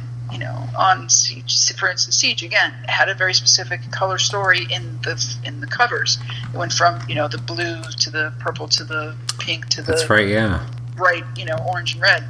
Um, you know, going from sort of a, you know, uh, a warlike, sad, beat down scene in the first cover to this, you know, much more, you know, heroic scene in the last cover. So editorial had a hand in that. They were like, "This is what we're looking for. This is how we want to do this." Uh, but when, when it, you know, when it gets right down to this, to getting the pages done, uh, editorial is way more concerned about hitting the deadline. Way more concerned about that. So, um, yeah, they usually let, you know, once we get up and running on the book, then they usually just leave us alone and let us do our thing, unless hmm. we have questions. Okay. So- Now, I mean, on a book like Avengers versus X Men, first of all, I mean, you're such a huge part of why that book kind of works consistently because you have so many. Oh, Oh, there you are. Hi, sorry. yeah, it's okay. So, on a book like Avengers versus X Men, you have so many different creative teams that was kind of by design, but you are kind of the constant. Mm-hmm. You're the one who keeps it all moving visually. So, how. Right. How, first of all, I mean, you approach it, obviously, you're going to keep a consistent tone, but you have various different artists that you're working over to achieve that. How challenging was that? But I guess it must have been also nice to have Olivier in the middle. Yeah, it's true. Yeah, uh, it was it was a definite there was a definite effort to make sure that the storytelling, that the that the coloring was consistent from one issue to the next in terms of the story. Um, it was uh, uh, even even when the artists were so different, it had to maintain a consistency. And yeah, like you said, I was I was that linchpin. I was the the one kind of holding that together. And uh, I think it was probably a good idea to have just one color deal, one colorist dealing with that, um, because that's an easy way to tie everything together. Um, uh, ultimately, you know, the pages. If you were to see them all laid out in black and white, it would be, a, I think, a different visual experience, Hmm. um, and less cohesive than if one person is coloring everything. So, um, yeah, I, it's funny because I some projects I'm like, oh god, that I remember that so well. On other projects, I'm like, oh, that's right, yeah, I did that, too, didn't I? I, you know, I, I'd actually have to. Avengers vs X Men went back went by so fast that I actually uh, don't remember a lot of it, and that's weird. And I hate saying that because it sounds like I wasn't paying attention, but I was. I just it was one of those books that I'm uh, that just went by really quick for whatever reason. Now you you worked not long af- after that. Obviously, you worked on Uncanny Avengers once again with uh, with John. What was it like Mm-hmm. Yep. working on that book? I mean, that was the big kind of linchpin book coming out of AVX. Obviously, a lot of people paying attention to it. The color work was absolutely phenomenal. But how did you you. approach that that title? And again, this new. It's interesting because the colors of the Avengers and the X Men worlds also feel different. So merging them into one book Yeah. is a is an interesting kind of uh, feat. Yeah, yeah, definitely. Um, and then uh, you know, being teamed up with John again was uh, you know it was again was sort of like a homecoming where we're like, okay, we're gonna we're back together again. How's how's this? I, it was it's you know it's it's actually kind of like writing a new like a band writing a new album like a band that you know uh, took a break for four years and then they suddenly want to get back in the studio and write a new album and they're like let's okay where do we want to go with this album you know how do we want to approach it so um, it's I, I would I would totally liken it to that where we're thinking okay so we've got these new characters we've got this storyline you know this is the visual language that we want this is the you know this is where we're going with it. Um, I know. Uh, sorry my cat's being pussy. Um, so uh, it, it was it, with that one it was I think we were really focused in on the characters themselves. Um, because you know it, it was a really cool story arc and uh, the characters were so strong. So um, John focused a lot on you know the the the the importance of the characters and I wanted to bring a lot of that out too because I mean that's what you do. So um, yeah I I don't we it was it was really I I think I kind of I think that was a good comparison with writing a new album. I've never thought of that one before in all of my many years of coloring, so that was pretty good. Speaking of working on something that has like a lot of eyeballs and kind of more pressure, what was it like working on the Before Watchmen book with uh, Adam? oh yeah, that was that had some eyeballs. Uh, yeah, that was uh, that was um, really fun again because uh, we were we were I was just Adam's extra hands, and um, Mark Chiarello was the uh, editor on that one, and he and Adam and I have been friends for a long time, and uh, working together. There was there was uh, you know it was it was intense in the sense that the coloring was so specific and the project was so big. So we had to get it right. We absolutely had to get it right. And um, I think everybody wanted it so badly to be so perfectly right that, um, you know, at the end, I, I think we, uh, I don't know, it, it, it kind of ended on a weird note for me personally. Um, but I love the work I did, and I would absolutely 100% work with Adam again. Uh, I just think it was an odd project, and not what. Because I mean, you know, ultimately we both really kind of wanted to do Wonder Woman, so um, that was, you know, it was an odd project. Um, I, I would, uh, I don't know, it was, it was. I don't know know what to say about it. Honestly, it was a weird project. It was a weird project, but at the same time, it was a whole lot of fun learning again from Adam about how he approaches the pages and what we did to um, you know to bounce back and forth between the timelines and how we uh, dealt with you know the different uh, the, the, the character itself and um, you know all all those visual languages that that Adam knows so well and it springs forth from his head you know just in full detail and I'm just there to, to kind of grab those thoughts and put them on paper so uh, yeah I mean, visually, the the book is stunning. Like, it, I mean, you guys work so well together, and Yeah. um, like I, it's so interesting because the blue of Doctor Manhattan cannot be an easy thing to kind of get right. Um, Yeah. but Yeah. it has to kind of feel kind of alien and ethereal, but also very. Like you almost don't want it to stand out too much because in the original one it's kind of very matter of fact, and that's a Yeah. that's uh, such an interesting tightrope to kind of uh, to walk. But I felt like you guys really were able to do that quite well. Thank you, thank you. It was a tough challenge for sure to to get the balance of, of him being not too alien, but definitely not normal either. So, um, yeah, and that there are um, one of the drawbacks is that certain colors that you see on screen do not print. They just don't print very well at all, uh, and they're limited by the the ink process. It's simply the difference between a backlit screen versus paper, you know, versus light bouncing off of paper. Um, so, so, you, so I had to be very careful about those blues because you could go into on screen they look brilliant, but then they die in print if you're not careful. Um, and the same thing can happen with reds or with uh, uh, sometimes dark blues will will print very gray or very kind of this weird ugly gray purple if you're not careful if you don't know your about your color settings and you don't um, you're you're relying too heavily on what you see on screen versus what you know will print so that was a tough one because you know dr manhattan has that very certain blue has a very certain quality to it and i needed to make sure that in order to make him feel as as rich or as as as to, in order to get his blue right, I had to make sure that the colors around that blue were offsetting it properly. And that's how I was able to avoid running into print problems with hmm. that particular blue color because I would balance it against other colors so that the contrast of those two colors would make that blue pop even more.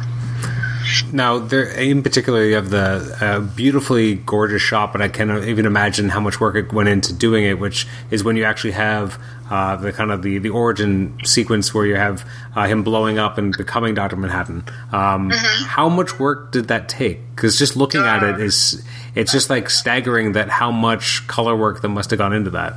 That took forever. No lie. That took a long time.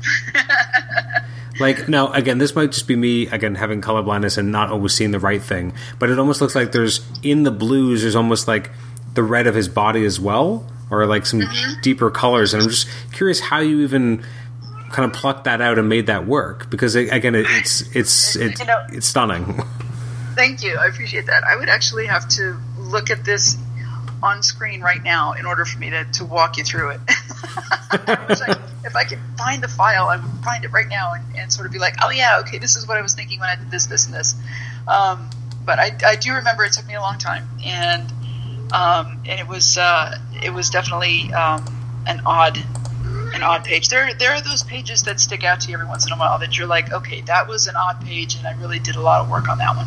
Um, and that was one of them. And uh, another one that uh, I remember is in in Planetary. There was one. There was a first page of one of the issues that was just this big giant eyeball, and uh, that took a lot of work. There was the page in Thor where uh, I made the eggs and and the bacon and the bread, the toast in the diner, and that took a long time. And for some reason, I'm remembered for that.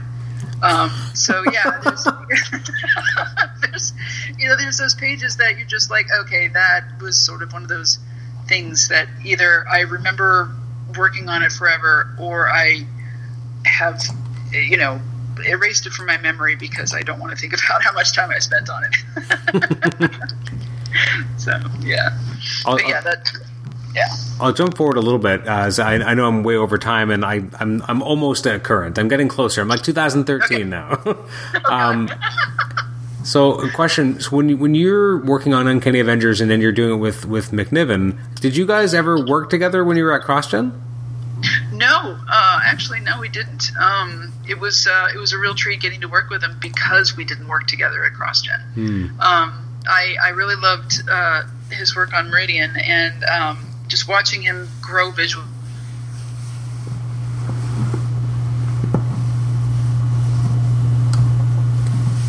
and I was I was really you know when I got a chance to work with him I was like yes finally we get to work together. We get to do something.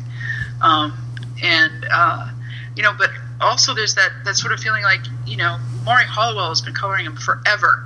And you almost feel like uh, you know am I am I in is this okay? Is, is it okay if I can I can I have can I have your artist for a little while Morry? Is that okay uh, I mean, w- would you be okay with letting John be with someone else? Mm, I was okay with John, with Dave Stewart coloring him on Yeah. Captain America because it was Dave Stewart. But every once in a while, I'm like, "Hey, why didn't you call me for that cover?" You know? with with with, with Steve, did you guys swap Prisoner of War stories for CrossGen? Oh yeah, of course, always. no, actually, you know, no. The truth is, we don't. The the funny thing is, when you get cross-gen people together, if we're working on something, we're busy working. We're not gonna. True.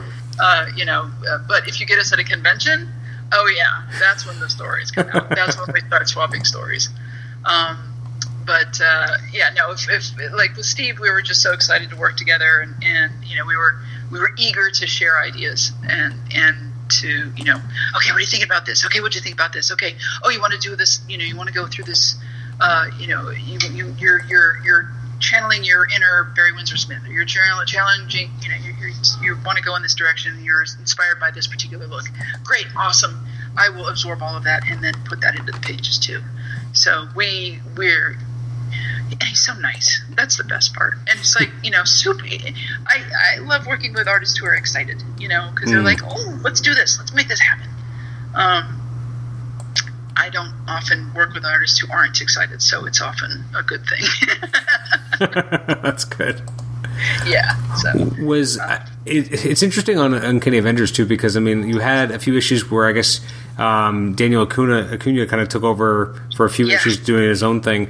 When Yeah. when you have when you're working on a run like that where they do have another artist kind of coming in and doing kind of his own thing color as mm-hmm. well, and then it mm-hmm. comes back to you, do you feel mm-hmm. a need to kind of use some of the visual language that they use as well to kind of keep that part of the story going, or do you kind of go back to what you were already doing before the other artist jumped in? I, I want to incorporate wherever the story left off. If you know, if somebody came in and did a few issues on their own, I want to be able to pick up where they left off and make sure that it's still consistent. Um, so, I mean, Daniel's stuff is amazing. I am more than happy to learn to, to pick apart his pages and, and try to incorporate whatever I can glean from his pages into my work. So, um, yeah, I definitely wanted to um, to you know to keep the story going. I mean, that's the whole point. It's a you know it's sequential, so I want to keep that story going visually, and uh, um, make sure that I'm still consistent. You know, that that I'm still playing in the same. You know, that we're still in the same ballpark. You know, Mm-hmm. um, and uh, um, yeah. So uh, you know, going back, for instance, with the Thor stuff with uh, with Marko Djurdjevic and his work was so different. I think that was what was jarring. Was he he wanted a completely different thing, and to me, I was like, but but it's the same storyline. You can't just do your own thing. That's weird. Um, you know. Yeah. yeah. Yeah. It's it's it's not a standalone story. You You're can't you're part of the tapestry. yeah, exactly. Yeah, you can't just you know suddenly change the the whole entire nature of the threads in the tapestry. So, uh, um, so yeah, I, I really do try to to tie everything together when I when I can, and it always helps that the editors send me the the PDFs of the previous issues so that I have them on hand, open on my screen while I'm working, and making sure that I'm keeping everything consistent across the board. One thing I didn't ask about with uh, the AVX stuff, but that I, I and I could be wrong on, on the timing, but I guess it was one of the I guess earlier times I think that you would have colored over uh, John Romita Jr. Is that right? Yeah, yeah. Mm-hmm. Yep, what was right. what was it like? Kind of. I mean, you, you've obviously colored him since then, but what was it like to become part of his visual language? Because it's very specific. It is very specific, yeah. And I that was another one of those ones where I really had to sort of uh, learn my way around how to interpret his art.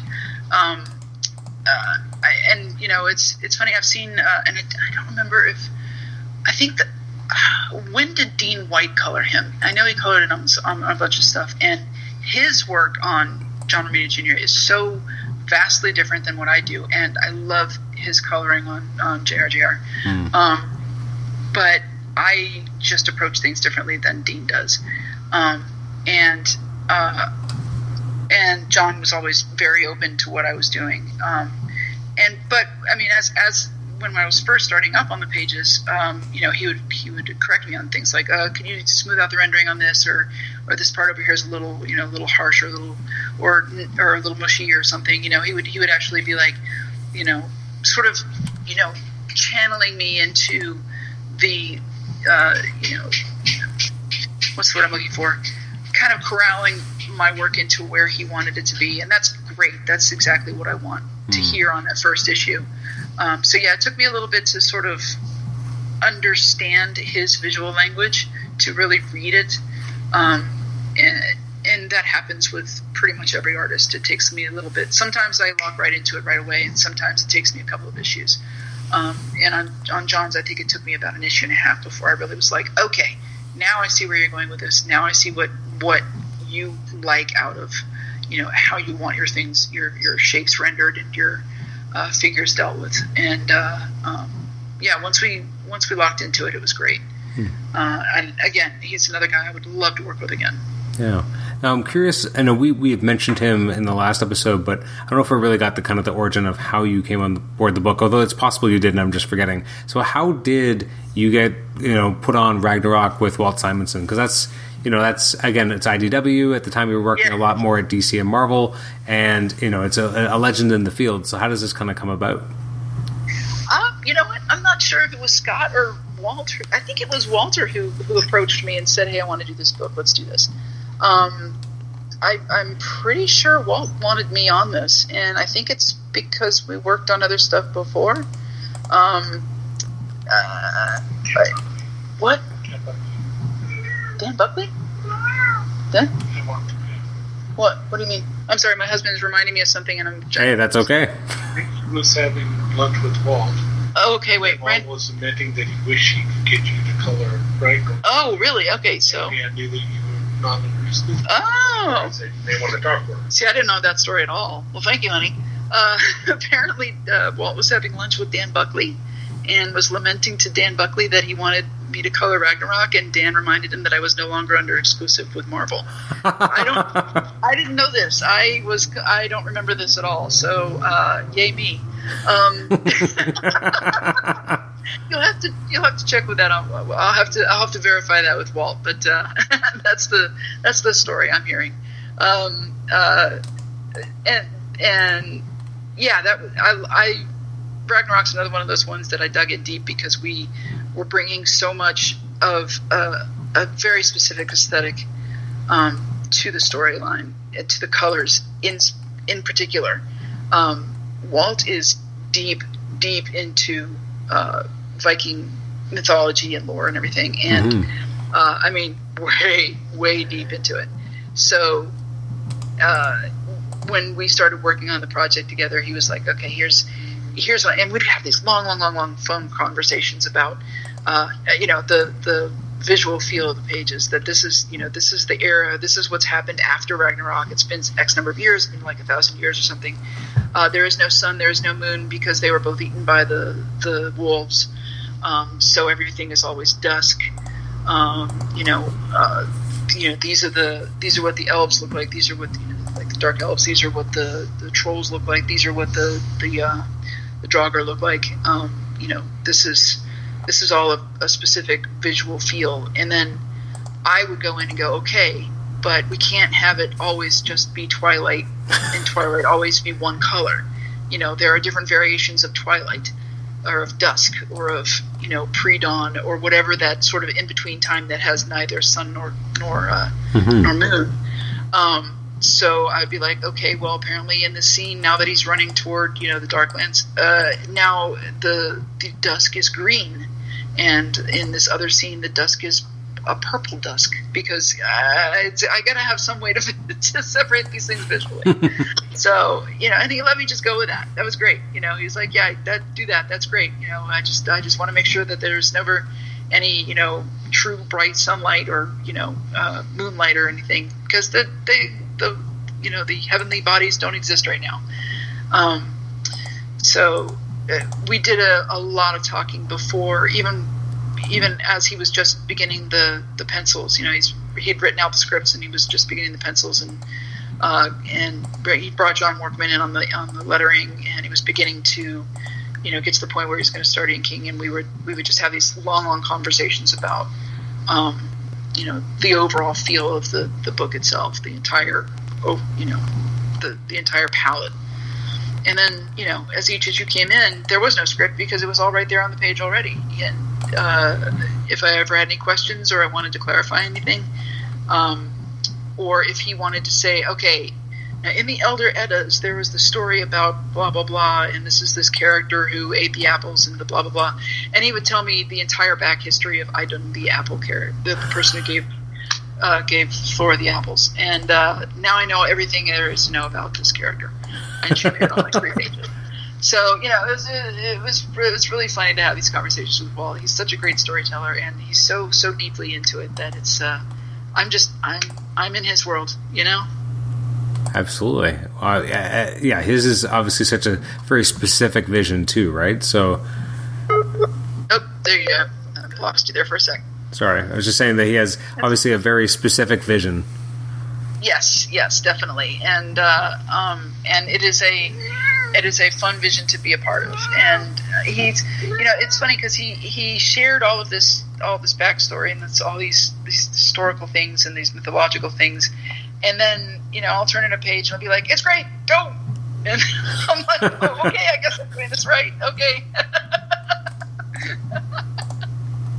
so he, you know, even he gave me the big picture and then let me run with it, and that's that's fantastic. I love I love working with Walt. Mm-hmm. So, yeah. a question. So, and I think we we t- may have touched on this very briefly in the last one, but um, when you talk about very specific you know, color palettes. I mean, I don't think you can get a more specific color palette than Star Wars.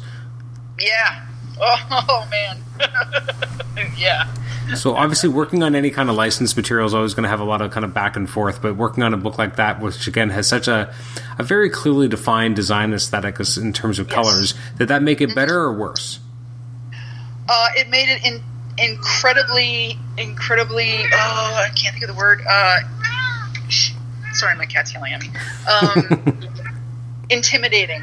Mm. Intimidating would be the word because uh, not only is it a licensed project, it is a licensed project that fans are absolutely uh, really into and will tear apart if you get it wrong. So, um, I, uh, I mean, you know, it's Star Wars. Oh my god! And it's not just Star Wars, but it's Luke and Leia and Han and Chewie, and you know, it's it's those guys. It's the the stories that happened between you know, A New Hope and uh, and you know that happened after A New Hope, and so the visuals had to be. For me, they had to be dead on exact with the film. I have so many screenshots from the films, just you know, piled up in the machine, hundreds and hundreds of screenshots just taken right off the films. Um, and you know the, the the art of books and everything else I could lay my hands on that would have that would show me the exact right you know the exact right shade of uh, Uncle Owen's house, you know, or whatever the case was that mm-hmm. I was mm-hmm. working on. Make sure that I got all that reference absolutely right, you know.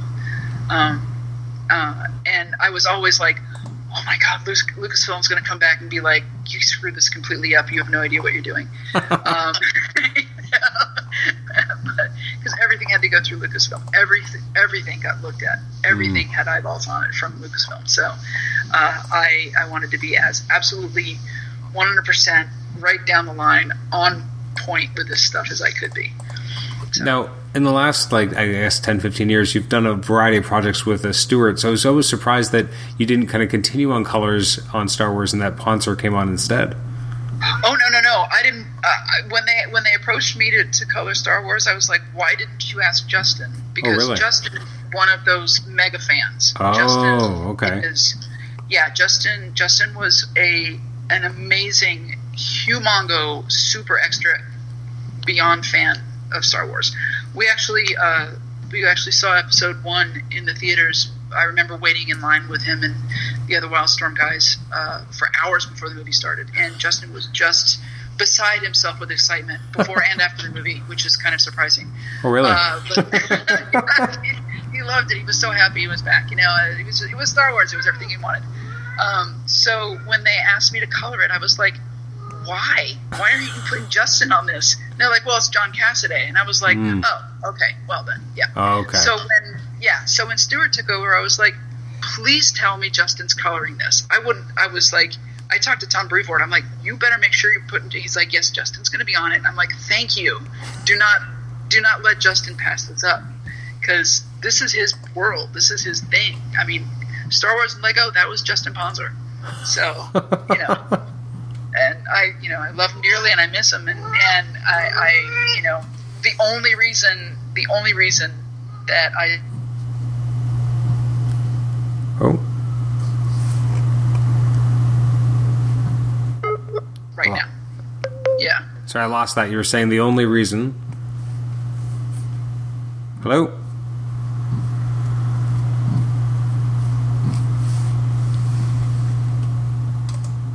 Hello.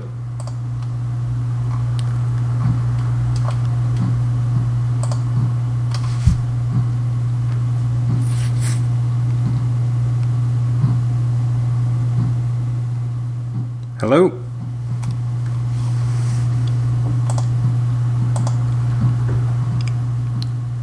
Hello.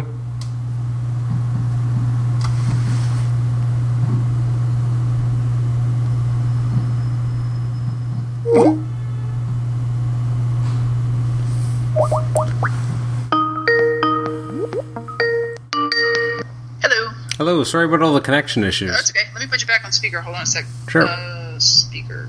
on. Where's the speaker? I think I muted you. Okay, I'll just do it this way. Oh yeah, I think I just I, I just totally dropped you there. Sorry about that. That's okay. I also now forgot what I said. Um, Oh, oh uh, yeah, I didn't. I I don't know. We I lost you somewhere while I was prattling on about Justin Ponsor should have been on the first six issues, but it was John Cassaday, so I did it. okay. So Um, what was I going to say? Ah, shoot! I, I totally lost what I was going to ask next. Um, so let's let's jump. Let's go. Let's finally get a little bit more current. So, um, working with John on, on all those projects, do you have you? Are you basically his default colorist at this point? I mean, there's been so many collaborations. I I would like to think so. Um, I would hope so. Uh, because I really like working with John, and and we know each other so well, and we know each other's. Um, we communicate so well and so comfortably with each other um, that I I would hope that anything John's on, I would be on as well. Um, if there's any if there's any time that I'm not working with John, it's probably because there's some sort of a schedule conflict. Um, that's what I hope. Uh, I never know. I'm never sure, but that's that's how I feel about working with John. Is that ideally, you know, when, whatever he's on next, I get. I would hope that I get first dibs on it. So um, that's I, I can only hope. yeah. Is, there um is there still kind of a, a remaining kind of frontier for you in terms of like a genre that you haven't really hit- ta- ta- uh, sorry done yet that you really want to or just feel like that would push you in a different direction? Um, I uh, hmm, that's a good question. Um, I've kind of done a lot of genres. Um, That's what I mean, right? Like I mean, yeah, and even yeah, even mean, even to- Ruse was like so different from other Yeah. things. Yeah, yeah. I mean, there's so many different things that I've that I've sort of already hit on. There are are things that I would love to revisit, like fantasy, or um, I would love to maybe do um, something that takes place underwater because I love underwater scenes. Um, but I don't know if I could do an entire book like that. But that would sure be a challenge, uh, and I would love to to try that out. Um, uh, you know, I would I would actually like to, you know, I keep saying this every year, and I haven't done it, but I would like to branch out and do some of my own sort of storytelling at some point. Um, but I'm, you know, I'm, I've worked so long in this field doing what I do that it's kind of hard to jump into something else. So, um, but uh, you know, this, I think there's there's there's opportunity. There's always opportunity to push myself in a different direction, color wise, to um, to get myself out of uh, you know out of the same old story, you know, the, out of the same old palace that I that I sometimes feel like I fall back on. Um, uh, I know that people that you know that um, editors and writers and artists seek me out for the palette that I use or for you know for the the look that I give, but I would like to do something different where it's like okay, I, I can't think in this in in my normal language. I have to now think in a different language. Like I was reading. Um, I was recently reading. Let me find it. Hold on, it's in this pile of books here. Uh, Limbo, that was by um, uh, who was the artist? Wijngaard, I think it is. Um, Caspar Wijngaard and Dan Watters. The art was uh, Caspar Wijngaard on it, and it's nothing like I would have done. The colors are amazing, but I was actually like, why are these colors this way? what? Why? Tell me. You know, I, it was it'd like this one character is always blue. His skin is always blue. He's not an alien. He's just a dude who's blue. Um, and I'm like, but but why? You know, is he dead? Is this what is this? And as I went through the story, I'm like, oh, okay, okay, I'm picking this up now. Okay, I'm, I'm seeing where this is going. I still don't fully understand the color language, but it's like it's like listening to music that's spoken, you know, sung in a different language. You're like, this is beautiful. I don't know what they're saying, but it's beautiful. So, you know, um, um, I'm constantly amazed by some of the work that like uh, Marte Gracia is doing, or um, or uh, um, uh, Matt Wilson, because they're uh, they're thinking in completely different uh, expressions of color than I than I normally default to, and uh, that's it's exciting to me to see that. It's exciting to me to see new newer colors coming up, new people coming up, like uh, people who've come from animation, people who are who are coming in from from uh, completely uh, from fields that I never was uh, into, like anime and manga and uh, video games and and uh, places like that.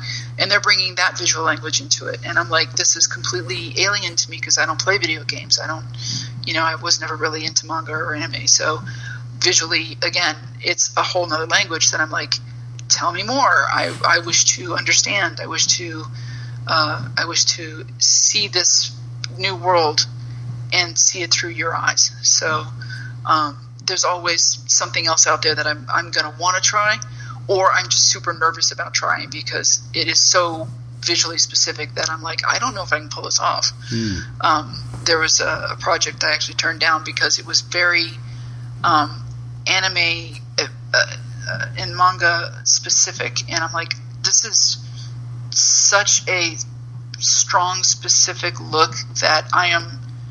I barely touched my toes in. I don't know this language, um, and I and it would take me forever to learn it. It would. It, there, are you back? Okay, Yep. okay. And it would take me forever to learn that language, and it would take me forever to learn that language and to get up to speed when another colorist could just jump in and do a great job. So, you know, let that other colorist experience that, and I'll kind of stay in my lane over here. So, you know, sometimes I, I get intimidated in by these, you know, by by stepping too far out of that comfort zone, and I don't do it, and I should challenge myself more. So, um, yeah. One, I, I'll, I'll let us finally close out, and I I thank you so much for spending so much of your time with us. Um, in terms Sure. of current work, I'm curious. Uh, we've talked before about how AVX was kind of about marrying the the visual language of the two different kind of. Uh, Two different areas, you know, the the mm-hmm. X Men and the Avengers, which always had kind of a, a different design sense and a different feel to them. Mm-hmm. And now you're kind of working on a book where you get to meld together the the Fantastic Four and the X Men, who are again very Yeah. different color palettes, and you're also doing it over the Dodsons, who again have a very you, you know mm-hmm. very recognizable. Like you kind of know when you look at the art if that's the Dodsons. So how is Yep, it to exactly. kind of encompass all that in your work? You're marrying these two visual languages of these two very different teams and and, and families and worlds, and then you're also working on you know an artwork like the Dodsons. Oh, there we go. I think you're back now. So, um, yeah, with uh, I, th- I think when I am um, trying to incorporate, you know, like two teams or two two different visual worlds into one book like that, where you know it's a it's a crossover or something, I tend to revert to what the artist want. Ultimately, it's like you know, okay, I uh, they've already done the hard work in in creating the pages and creating the, the you know the storytelling on the page itself, and now I am just going to follow their lead. So uh, with with uh, with Terry and Rachel, I I literally just had a bunch of again I had a bunch of reference open that was that was Terry's work that you know that Terry and Rachel had done, and uh, and I just studied their their colors and their visual language, and that helped me understand where they were going with the book. So I didn't think so much in terms of you know the X Men look and feel versus the FF look and feel. I was more concerned with the Dodson look and feel, um, and that's probably it's that's a little easier for me to think on because if I think about the you know the the vast history of all the ways that the FF have been you know have been depicted throughout time and space, uh, that's a lot. That's a whole lot of visual information, um, and it's it's actually too much. I, I need to I can't incorporate all of that. I need to just be able to. Uh, I just need to know what color blue, what color black, what color white.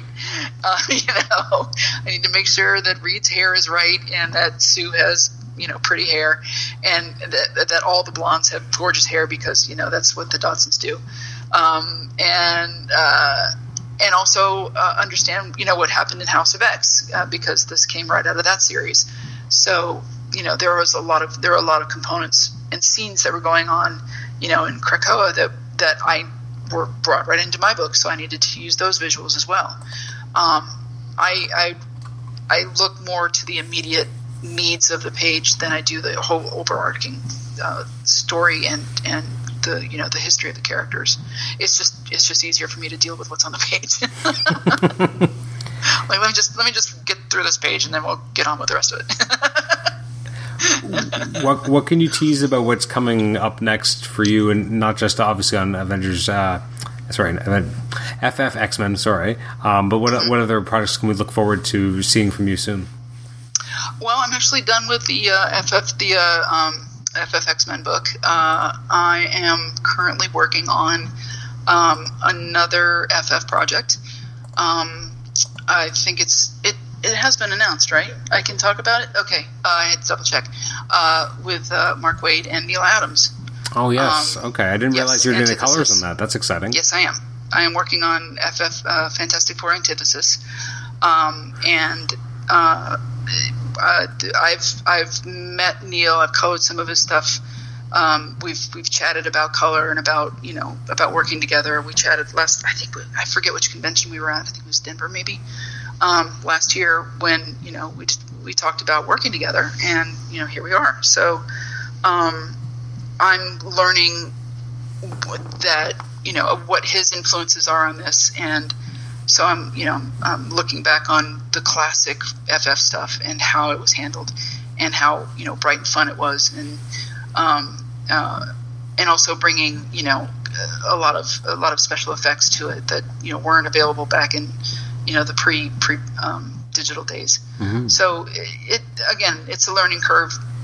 Neal has very specific ideas and um, uh, and I'm glad that he is that he's sharing them with me. I'm very happy to be on board with that. So um, it's it's interesting that you know uh, this is this is a big project, and I want to make sure I get it right. So you know, It, it's it's almost as like you have a bingo card of your own where you're kind of ticking off the, the biggest names in, in, in visuals and comics.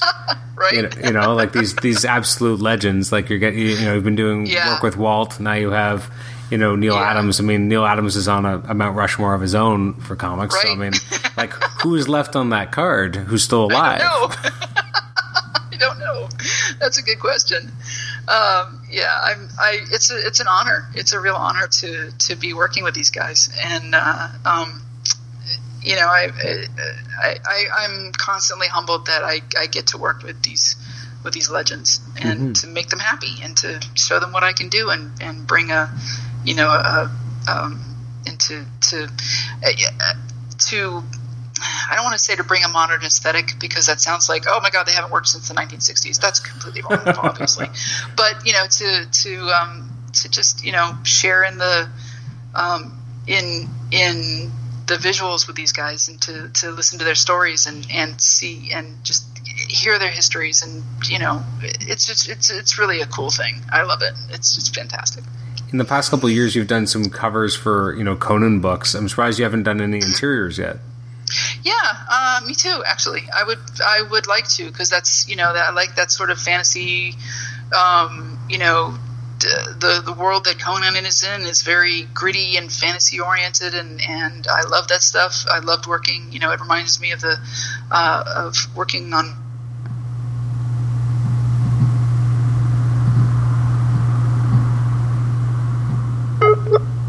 um, I could I could totally see bringing that sort of Frazetta aesthetic to Conan as well. Um, I think it would be a lot of fun. Um, one of the I think I mentioned in the last episode that um, the the first non kids comic that I ever saw was an issue of Conan, Mm-hmm. and uh, that would be uh, it was like a completely different world. I was like I was used to Disney ducks and mice and things, you know, little kids books, and then suddenly there was this issue of Conan, and I'm like, what is this completely different thing that I'm looking at here? So yeah, it would be fun to it would be totally fun to do this Conan story at some point. Yeah. What do you? I, I promise this is my last question. Um, what, I, I'm pretty sure I've already said it a couple times, so I'm, this time I promise for for real. Um, what do you think it would be like to ever, you know, again, you, you kind of mentioned, you know, kind of the the funny animal comics of kind of the, of, the, of youth for a lot of people. Would you ever want to color something like that? Like, w- Oh heck yeah, yeah, absolutely. Um, I think it would be a, a whole lot of fun to do a kids book. Uh, that's something I've never done, and um, well, I did I did some Archie stuff, and that was super exciting because I read Archie as a kid, and uh, I never thought I would ever, you know, work on Archie. That's a trip. That's a crazy trip for me. Um, but yeah, I mean, uh, you know, if if I ever, um, if anybody ever out there wants me to work on a kids book, uh, let me know because that would be fun. I would love to try that. Um, yeah, it, it would it would be a whole different, a, another different aesthetic that I've never actually jumped into. So yeah, excellent. absolutely. All right, well, Laura, thank you so much. I mean, we, we meant to go an hour, went two, so I'm so sorry, but also very appreciative. That's okay. Um, it's been great talking to you and going through your career, and I'm always excited to see your name on the credits because I know you're going to get a great visual experience. There you are. Sorry. It's okay. I was just saying that you always know when you see Laura Martin's name that you're going to get a high quality visual experience. Oh, thank you. I appreciate that. Well, actually, I did have one question. Um. I, I already breaking my rule, but I'm, I'm going to say it anyway. I'm just always curious. So you you had already established your career, and then you did you got married and you changed your name. I'm always curious. Yep. How much did you have any deliberation when you did that? Because you already had built started building your career using your previous name. I, I there was a debate, and there was actually one issue of Ruse that I was credited as as Dupuis Dash Martin. Uh, uh, it was kind of the bridge issue, I guess. Um, but uh, yeah, no. I uh, ultimately I th- I was like, nobody knows how to pronounce my last name. Martin's so much easier. Uh, I'll just be a Martin. And now it's funny because because it's funny now because when I go to conventions, people will bring up books that are colored by Frank Martin, and I'm like, oh, wrong Martin. Sorry. You oh, know? Oh, wow. yeah. yeah, it happens. Wouldn't have happened with Dupuis. Yeah, never happened with Dupuis. You're right. All right. Well, that was Oh, my that fun. just- that, that was my. this one. Oh, go I ahead. just wanted to share this one little story. Um, on on one of the issues, uh, right after I changed my name on Ruse, it was uh, I, I think it was like issue thirteen or something. Um, uh, I had it was the the scene that was taking place was uh, it was kind of a dark scene. I think it may have been in a cave or.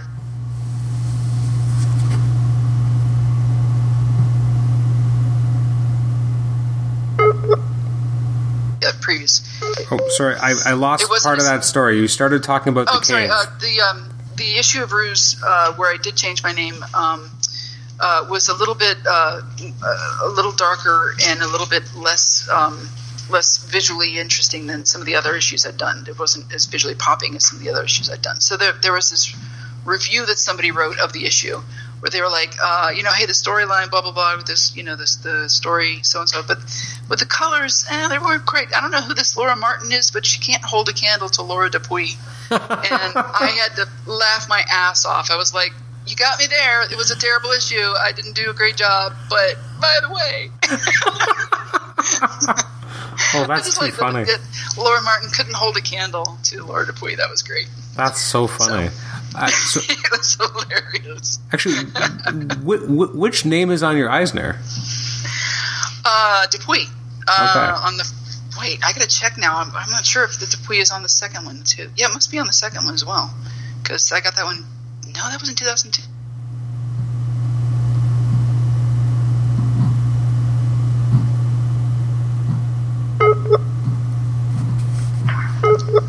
I'm sorry, I, I lost you. Did you catch that? No, I didn't catch it. No. Oh, I'm sorry. Yeah, uh, I pretty. I'm quite sure that the first one had Dupuis on it, but I don't know about the second one. I'm actually going to have to go and look because it may have Martin on it. So it's, Um, it's possible that that was- Dupuis may have two more than you. Yeah, yeah, it's very possible. I don't know. That's too funny. oh, that's too funny. All right. Well, again, Laura, thank you so much. This has been great, and uh, yeah, it's been an absolute pleasure having you on the show. Thank you. I really appreciate it. I was glad to be here.